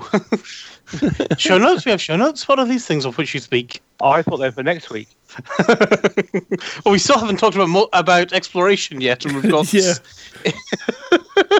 and it, it's ten to There's ten. only yeah, there's only about half an hour left to go. I think we better, So, we yeah. better shift you on in. that's the problem, though. Is that the fact is that's why people tune in is because these things do spark the next discussion. And you know, with the Thargoid lore coming out, we were guaranteed that we were going to get held up in lore and how we can, you know, the, the realization of that gameplay. But um, Yeah.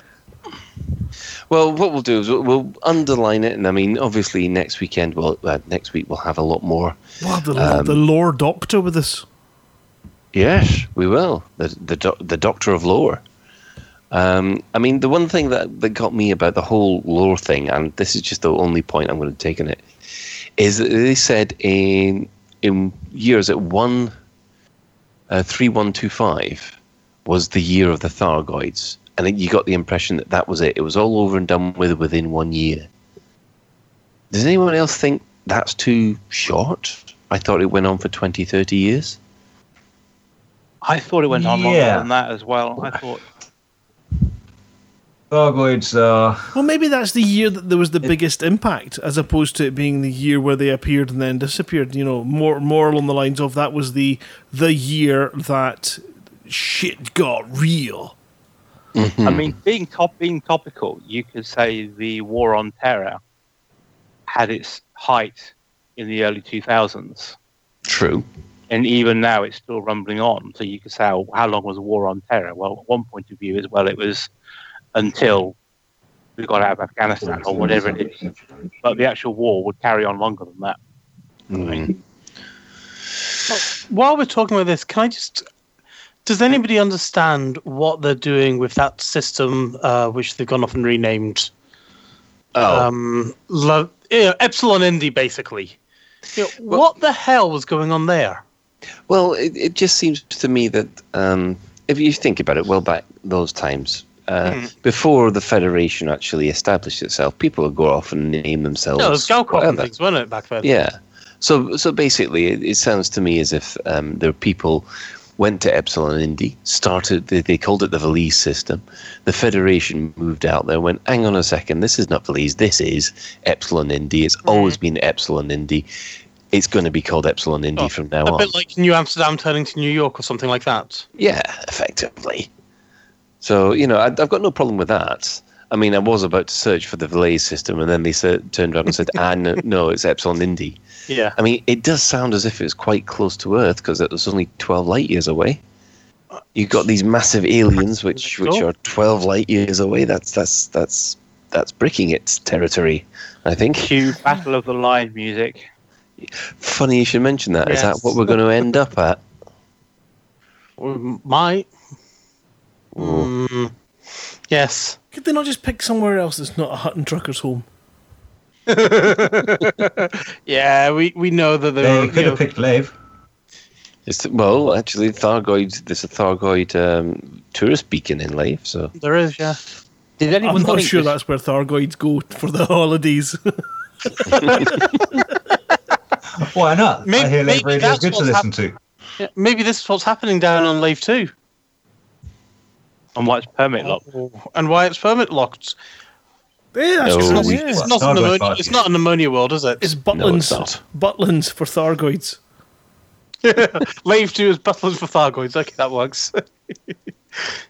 no, it's a high metal So content that's world. where your funding comes from. Did anyone think the splash screen, going back to that, the planet on that looked a bit like Earth? Because I'm sure I saw what looked like the outline of France, Spain on it. Or do you think it's just a random Earth like? on the splash screen. Yes, you know, the, the, the image that we Yeah. about earlier. I want to find a big version of this because the only one I've managed to find is the one that's on Frontier's YouTube page. Um, if you go to the lore stream, um, there is one which jo- uh, command- good old Josh, Commander Josh Hawkins of the broadcast, he's gone and done a high res version, and it's available. Um, it's available by Humbo. Humbo has posted it on the uh, the lore stream. I'll, Well, the I'll- one that Paige posted. Yep. Because I know I've I've already downloaded Down- it. It's it's, it's on, actually on my uh, Uh, Yeah, actually- or something. yeah it is on my desktop. That doesn't look like Earth, to be honest. I'm looking at the planet surface right now. It's not Earth. God, that's grim. Human hy- uh, human Thargoid hybrid breeding program. Somehow toxic. Why did I? I knew you'd think about things like that. Hi, Sly Fez, and rest up well. Because I'm reading the Twitch chat. Oh dear. Well, we'll move on. We'll we'll leave the the excitement about um, Thargoids in 2.4, uh, and and touch on a couple of the extra things that Sandro covered and what will be coming in 2.4. Now we we know that. Um, uh, there's going to be the exploration changes. To um, we discussed them last week, didn't we? We touched on them last week, yeah. hmm Uh, and also, there was good. They they're going to put in the new synthesis stuff with um, uh, basically time delays and interrupts to make sure it doesn't get overpowered. Yep. Uh, on top of that, there's supposed to be save slots for your um, different Holo-Mes. Also, yup. Yep. And this was, we covered all that, I think, last Tuesday as well, if I remember. Right. So, um, effectively, it, we've already covered what the rest was coming out from. I mean, we, we did get a shout out about LaveCon on Yep. the live stream, which was always nice. Uh, I think it's because at LaveCon, they obviously they that's where they introduced the mug cannon and things, isn't it? Yeah, with Yes. the, the beautiful sort of uh, visuals, which are awesome. and lost somewhere in the bowels of of Moof's computer. But yeah, I, think, Yeah. I think they're The- quite safe there. But uh, yeah, I just it was that was the the weekend where everything went kaboom. Yeah. Ah, so I'm Uh, not the only one who keeps wildlife in his PC. no, no. Appar- Apparently, um, I've got spiders coming out of mine left, right, and centre as well. Um, no, this is this is quite interesting. I know you guys touched on the power play changes uh, that were coming as part of the uh, the crime and punishment. Yes. But yeah, there there's an update notice uh, which should be highlighted at the moment that if you have if you're in power play at the moment and have zero merits assigned to yourself uh, on the 26th, you will be unpledged from your power. Now, this is to stop people who haven't power played for a time being seen as fair game for PvPers. I mean, I think that's a that's a pretty good um, good idea. I mean, everybody else. Works it for sounds, me. Sounds, it yeah. sounds actually like um, a self cleaning process as well, which is good. Uh, Zadnos asking there are PP changes. Yes, it's more about We are reading the chat lots of Stephen Usher. Cheeky bugger. Um, there are PP changes, which is more about crime and punishment. So rather than raising a huge bounty, if you're working for your power in your power system, then you get away with the murdering of enemies. Um, it's quite quite in depth. So check it out the forums. We did cover it a bit, well, quite a fair bit last week. Um, So yes, Yeah, it's the, exciting. yeah. I mean, the upshot of it all is is, is that it, if you want to do consensual PvP, the best place for it will be in power play, which I think I think that's that's one of the things power play has been crying out for, really. But um, we'll we'll just have to to wait and see whether or not um, that uh, that carries on. Now, I mean, basically, 192 newsletter 192 is basically what we've just discussed.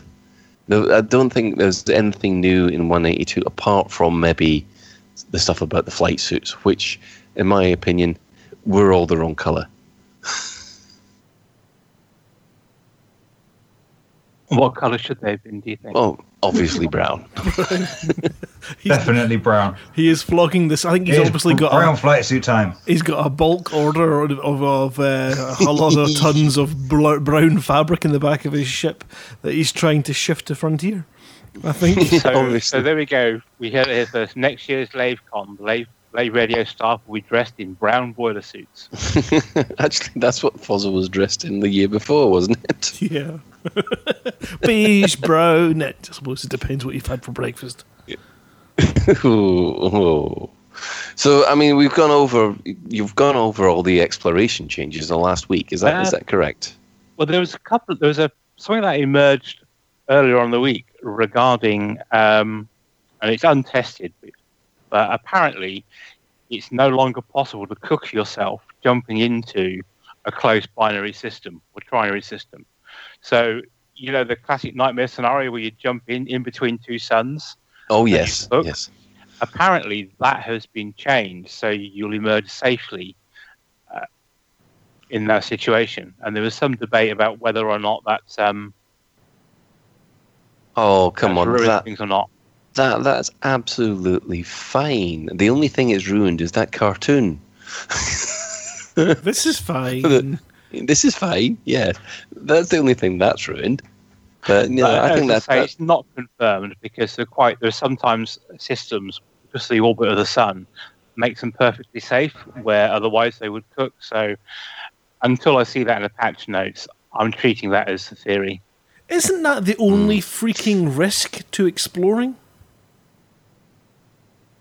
not really oh no God, Ben. Well, other than boredom. Uh, And reversing into suns.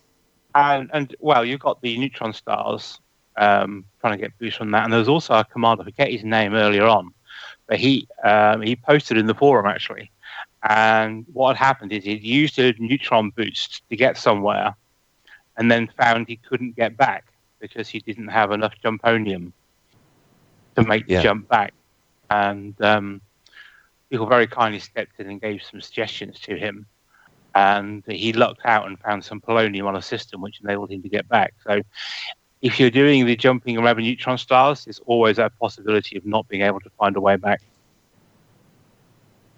Yeah, I mean that's one of the things that um, there was a little thread that um, that was started uh, on the 2.4 beta, which was one of the things which you know if there was a quick one-liner that they could put in, what would it be? And one of the suggestions was that you you can drop materials and um, and, and data for other commanders to pick up. So in that case, you could actually fly out there, drop off the the extra jumponium you need, and and off you go.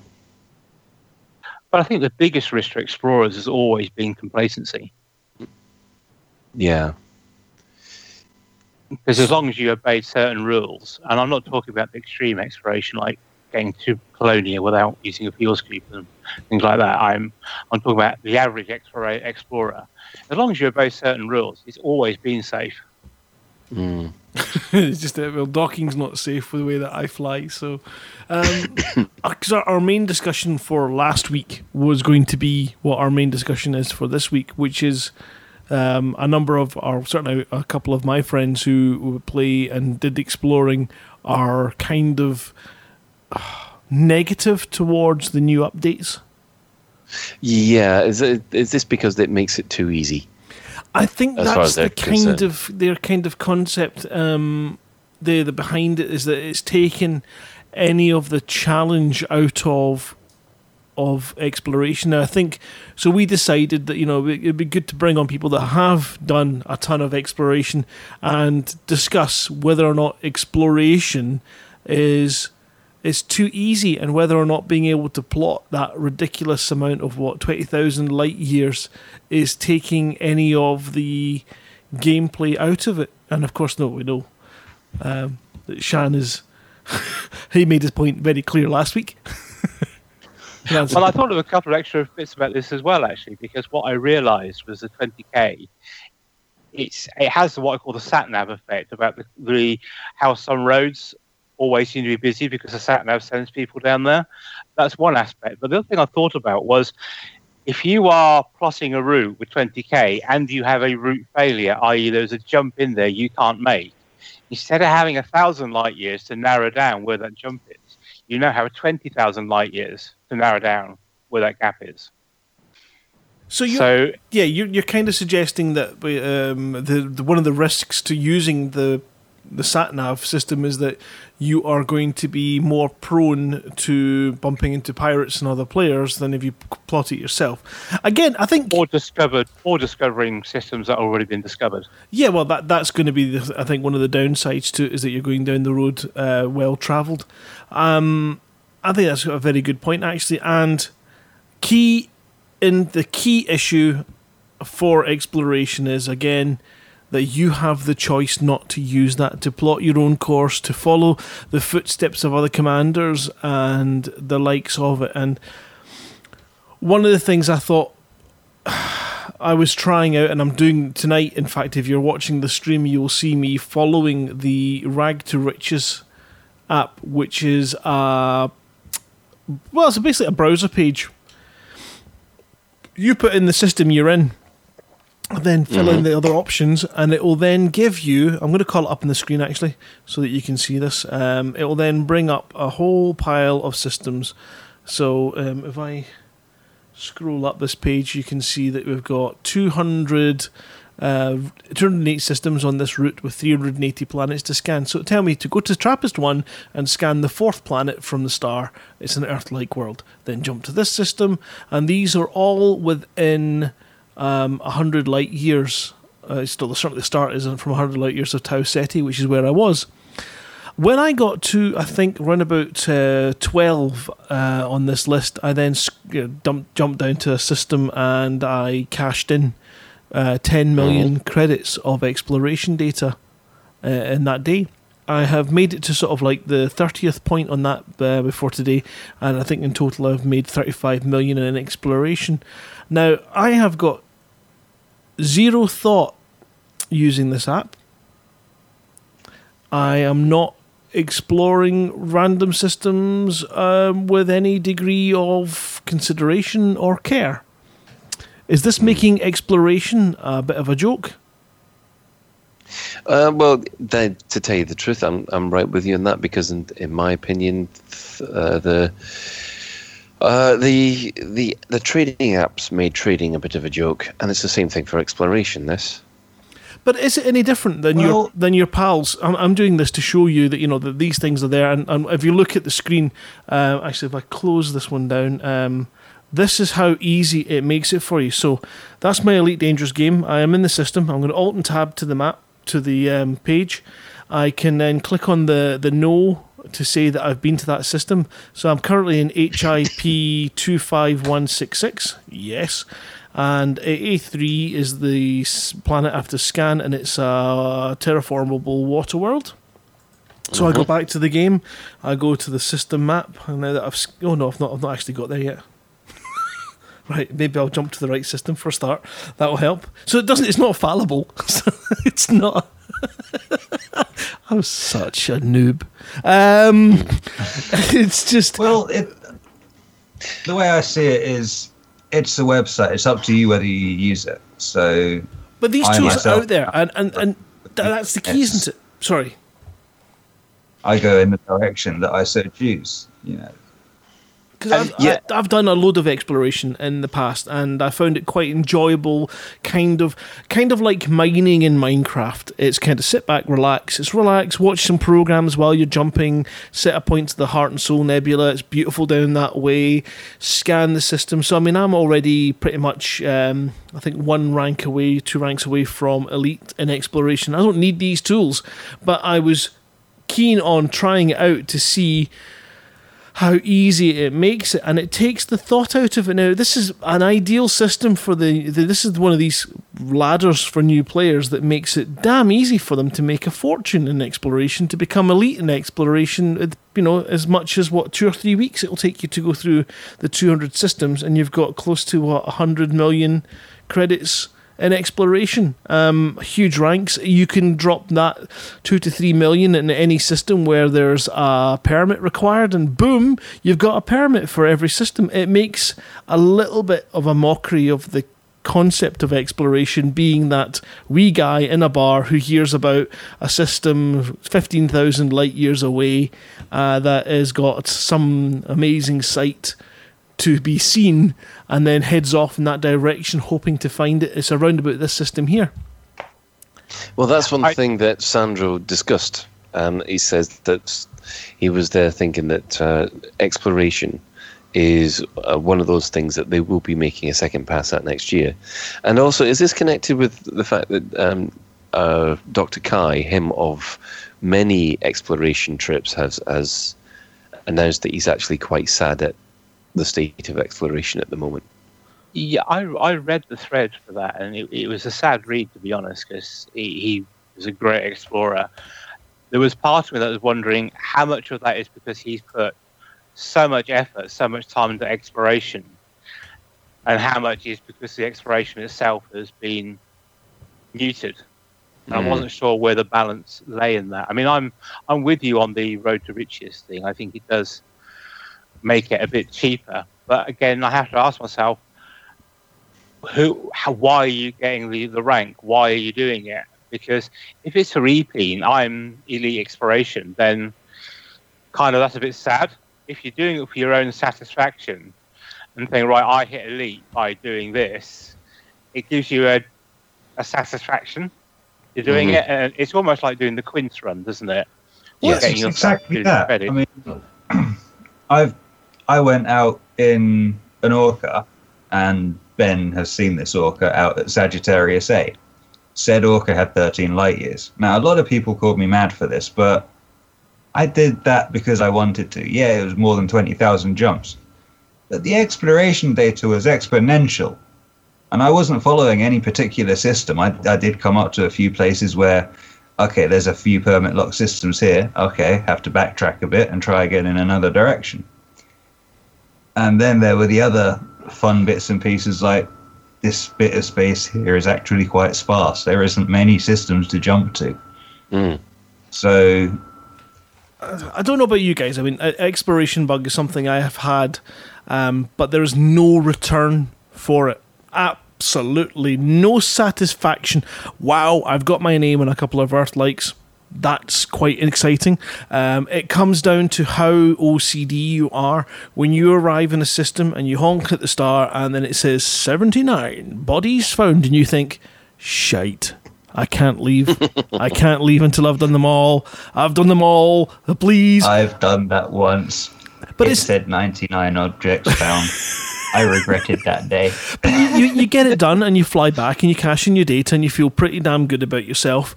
But it has absolutely no meaning on anything at all. I'd like to see uh, that, you know, if I sell Earth like information to a faction, that there are missions generated in that system for other explorers to go out and to do regular scans and then possibly spark some kind of missions to take resources out to there as they start to terraform it. What's the point of telling them all, the, all these That terraformable cool. planets? That would be cool. and then you know Actively getting growing the bubble type thing. yeah and, and i think you know that's a, a mechanic that's missing there's there's nothing out there for people to find to bring back that's it's unique.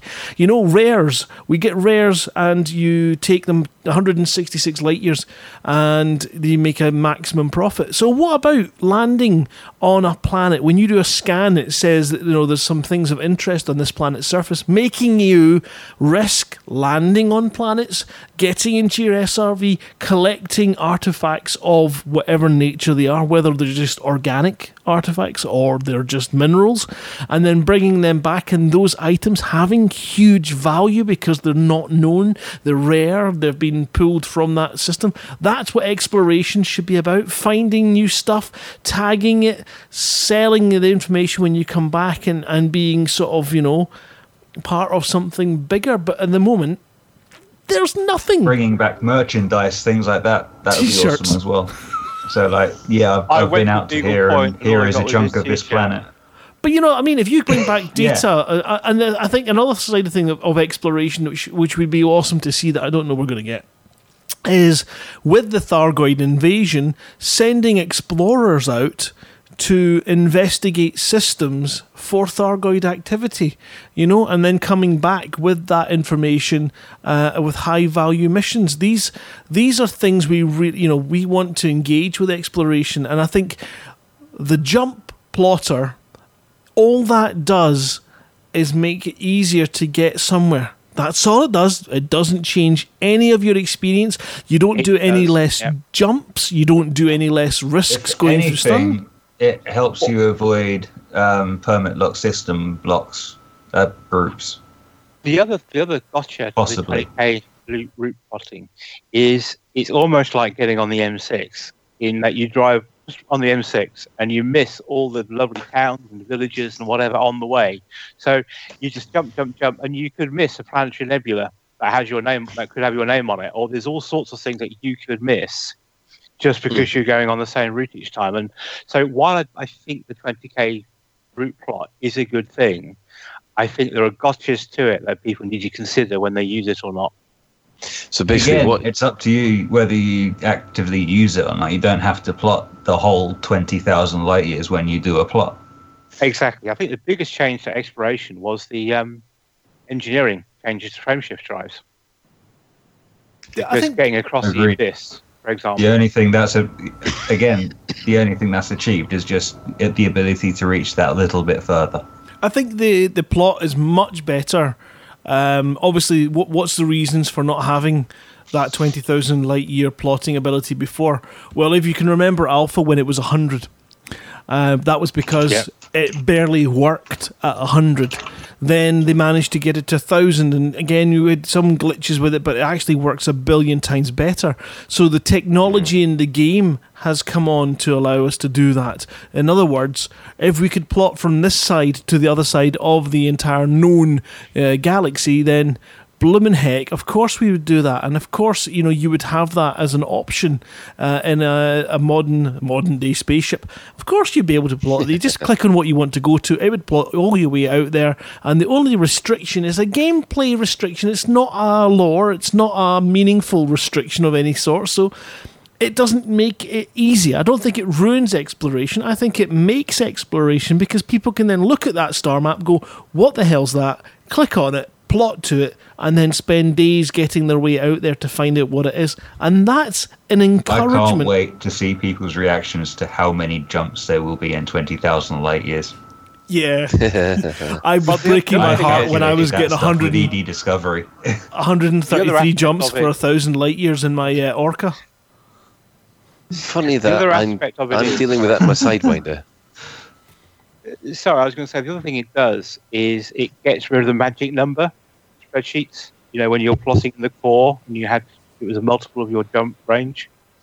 Remember that when you're navigating, you used to have to think, well, my jump That range. would be 30, interesting. That's something I'm going to science when I'm out there when 2.4 drops because I am out at the minute. So I am going to have a little It will- experiment. It, see it- how it will let you. Yeah, it will let you plot into the core really fast. You don't need the magic number anymore.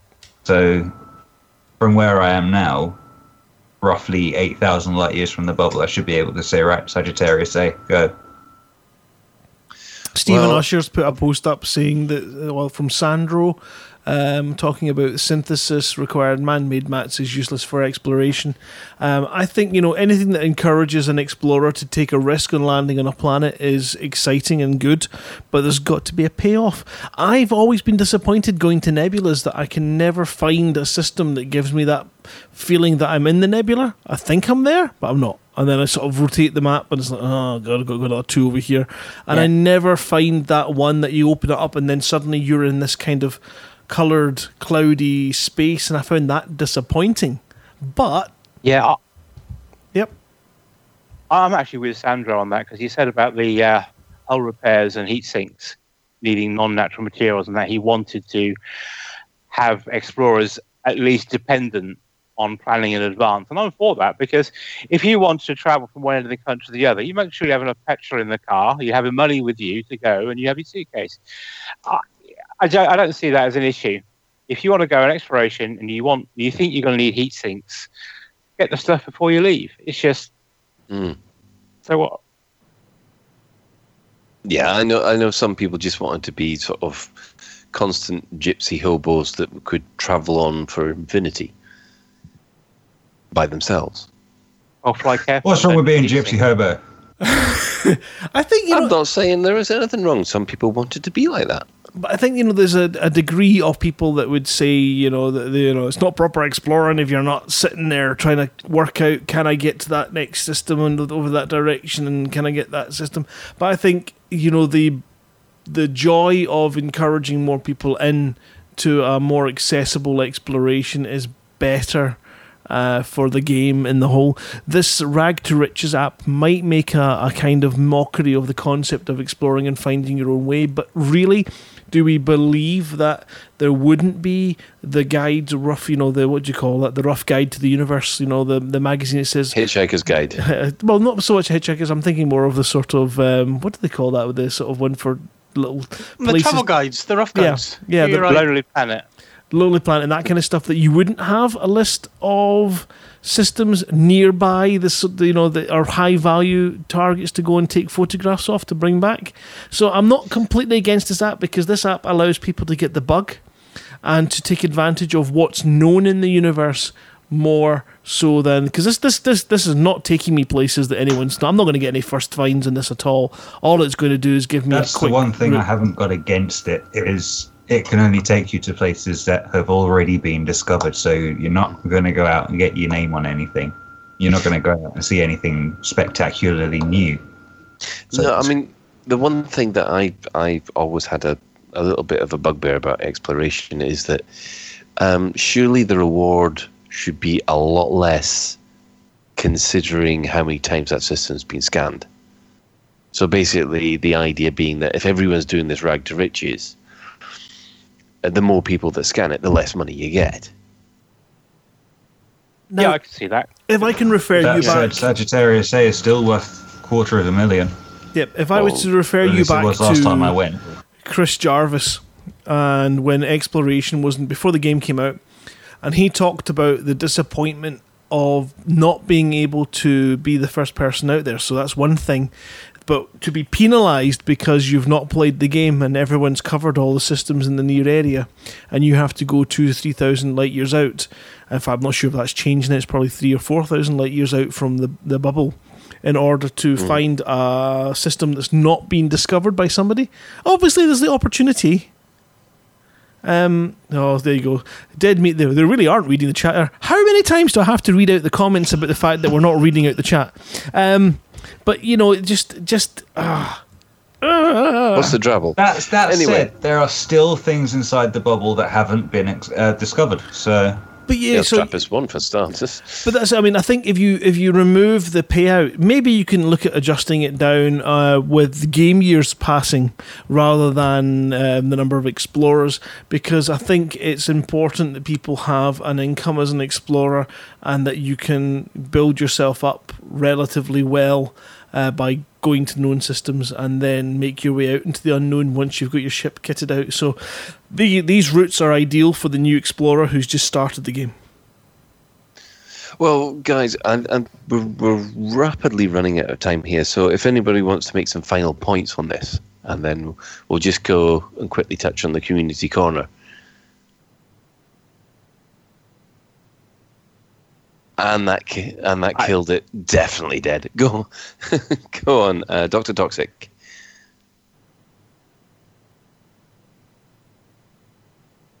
Ashley? Have I just killed everybody? No, we're still here, but we're just waiting for you to end the show gracefully. You wanted to end the show, so we shut up, let you end the show. What? no, no. I was asking for final points. Oh, I point at Ben. Okay, that's a, that's a very good I, point. uh, uh, uh, yeah. I, I'm wondering how Grant's yellow banana's doing because you know that never made it anywhere. the Silver Sidewinder still hasn't made it to the second bloomin' Colonia point Hey, yet. I'm so- impressed you made it past the first one, to be honest. Oh well, yes. I'm I'm I'm overloaded with the beige at the moment, so I'm, I'm leaving that one alone. I think you know. I think when it comes to the tools and things coming in, they're enhancing exploration. They're making it more accessible, and I think that's the sort of key point. It's not detracting it. It's not making it any less tricky. And if anything, if you look at what the exploration groups have done, they've already set you the routes to Saji, the best routes to Saji. Here's your one thousand uh, light year marker. These are the points you should be aiming for because these are really quite interesting to go and look at. So they've done it manually. This just makes it easier for you to say, "All right, so I should go and have a look at that nebula on the way," and then just plot straight there, and then plot straight to the next one. So you're not removing anything at all. You're just making it less of a bollock. Yeah, I think my sort of final comment on it is that for me, the fundamental question is exploration is different things to different people.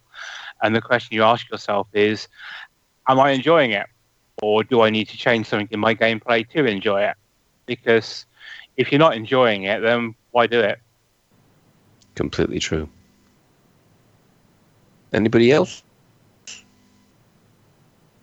Oh, okay then. Well, what we'll do is we'll we'll leave that little uh, that little discussion there. It's probably something that we'll have plenty more to discuss after the expo on the seventh, because I've got a sneaking suspicion exploration will be one of the subjects which will be touched on there as well. So we'll quickly touch on. We've had a couple of things about the community corner this this uh, this week. Um, the first one is our good friends at EDRPG. Um, they've asked us to let people know that backers can collect their books and dice from the expo on the 7th of October. Um, so if you've um, uh, backed the project uh, and one of those rewards involves dice or the, the, the official core book, they should have a number of them available at the expo. So um, anybody interested should email info at edrpg.co.uk with the email address that you back them with on Kickstarter and the name that you opted to go for in the credits. And they will put one of the books and dice aside for you at the expo for you to pick up. Uh, and, Also, if I remember correctly, they're on a first come first served basis as well. yeah, so they- they're also saying get there early. Yes, there there is a well. That, that's the whole reason for getting the um, the emails in because then they'll put them aside for you. That's jolly Uh, nice of them. Yeah, I mean it's mostly because they've had problems with the print run. The the the, the book is ready. It's it's just they're having a little bit of a print run problem at the moment. Um, but uh, they're sorting it out. They they apologise for the delay. Uh, and the other one is that, that well, due to the um, the present CG, uh, there, there seemed to be a little confusion in the Mobius group about how PvP works in combat zones. Now, and this is just a, a little bit of information for all those those Mobius people, and we do believe there are quite a lot of them. Uh, at the moment, um, you are allowed to fire on other players in a combat zone if you're on the other side. However, if you start killing off a lot of players in the combat zone, then um, that's kind of frowned upon. And if you keep on doing it, then you will get banned. They are now thinking about making it completely uh, a complete blanket PvP ban in CZ in in combat zones and everywhere through Mobius now, uh, and we'll let you know when they decide. So, uh, just a, a word of warning for for people who uh, have, have been over enthusiastic with the firing button in Mobius. And, and that applies to both Mobius private groups, I assume. Yes, it does. It, it's a it's a policy across the board. So, um, right, just finally, has anybody got any final business?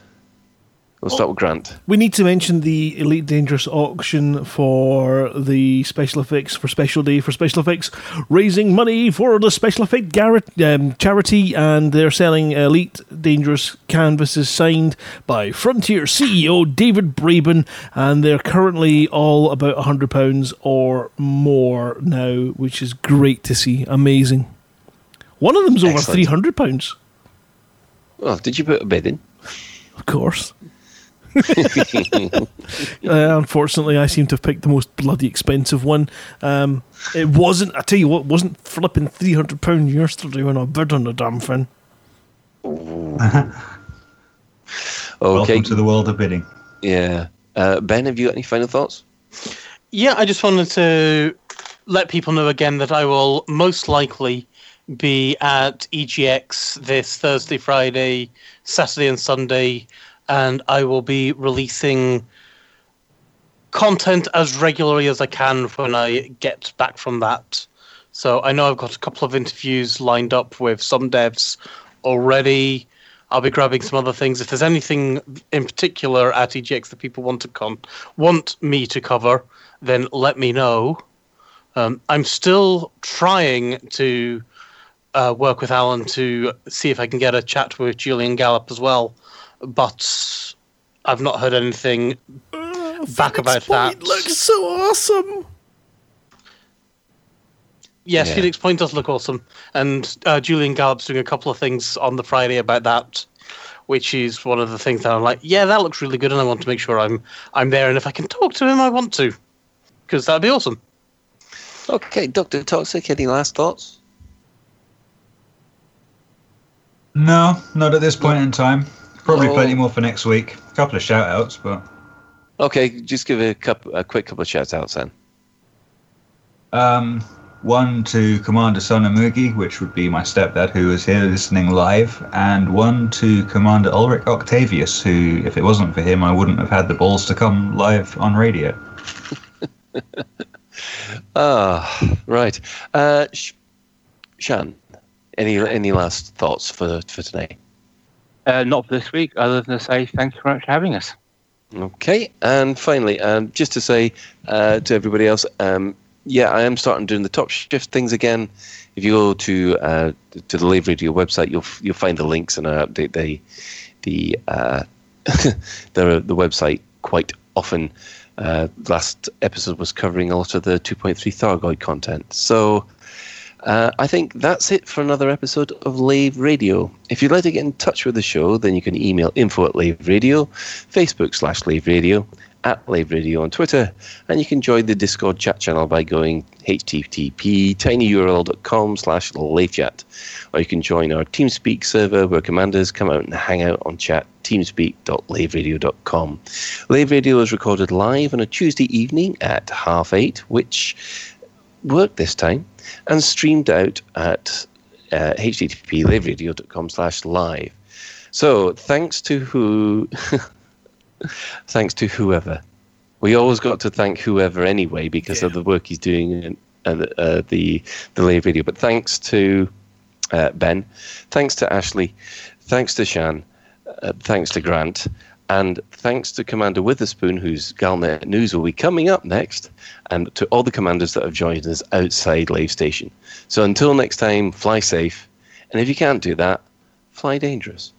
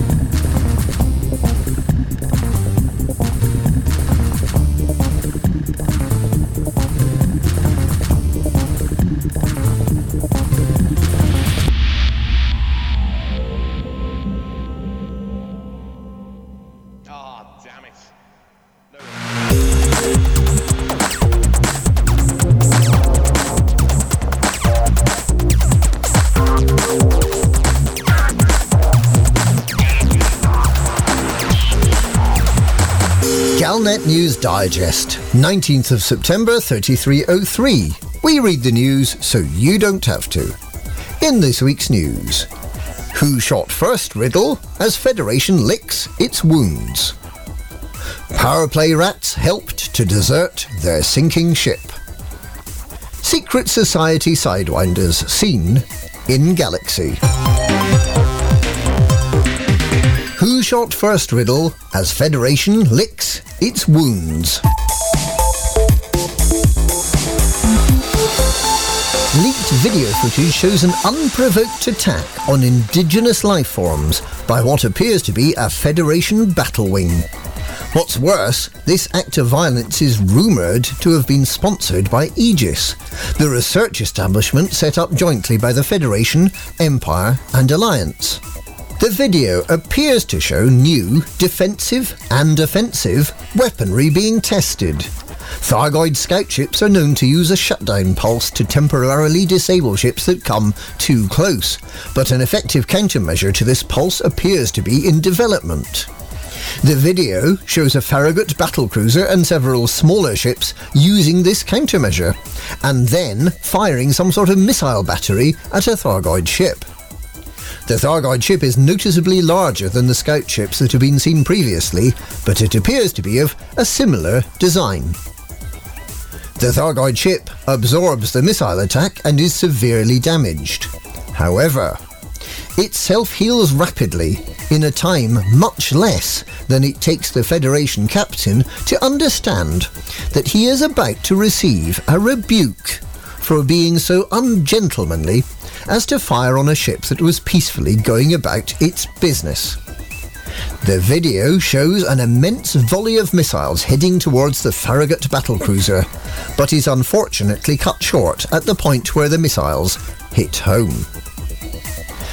The Federation has already started to spin the event, claiming that the engagement was initiated by the Thargoid ship, which Admiral Tanner identified as an interceptor class vessel and President Hudson has declared that the Thargoids are now considered an enemy of the Federation, and that he's made available all operational vessels to counter the perceived threat of the Thargoids. The Federation has not commented on the leaked video, or on the incompetence of a commanding officer whose lengthy hesitation may well have cost the lives of the crew off his battlecruiser nor has Aegis yet commented on rumours that it supplied the weaponry that was used in the attack on the Thargoid vessel. Power play rats helped to desert their sinking ship. The power play factions are about to get tough on commanders who pledge but do no work. Powerplay pledges are often used to gain access to specialised outfitting options. It's believed that as many as 95% of pledged commanders are only in it to gain access to this special equipment.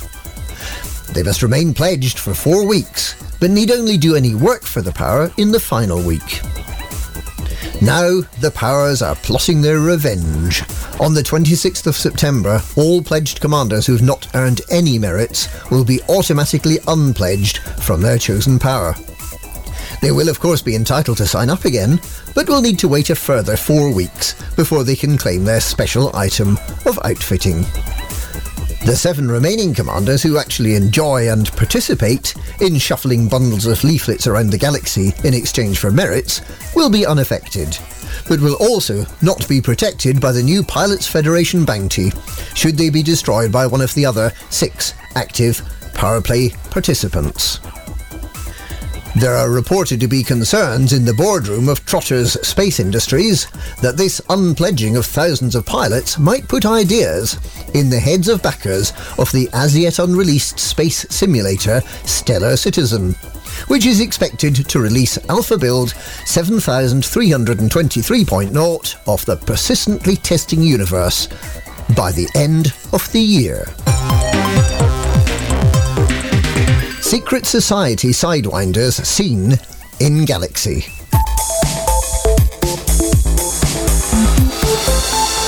Several ships bearing a secret paint job have been sighted.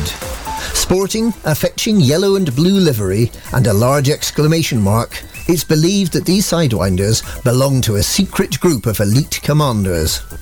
The livery is not available in stores, but there are rumours that those who ask in the right circles may be able to enter the ranks of this secret society and wear the paint job with pride. Commanders whose ships bear this paint job are reported to have a very special effect. And that's this week's Galnet News. Galnet News? We read the news so you don't have to.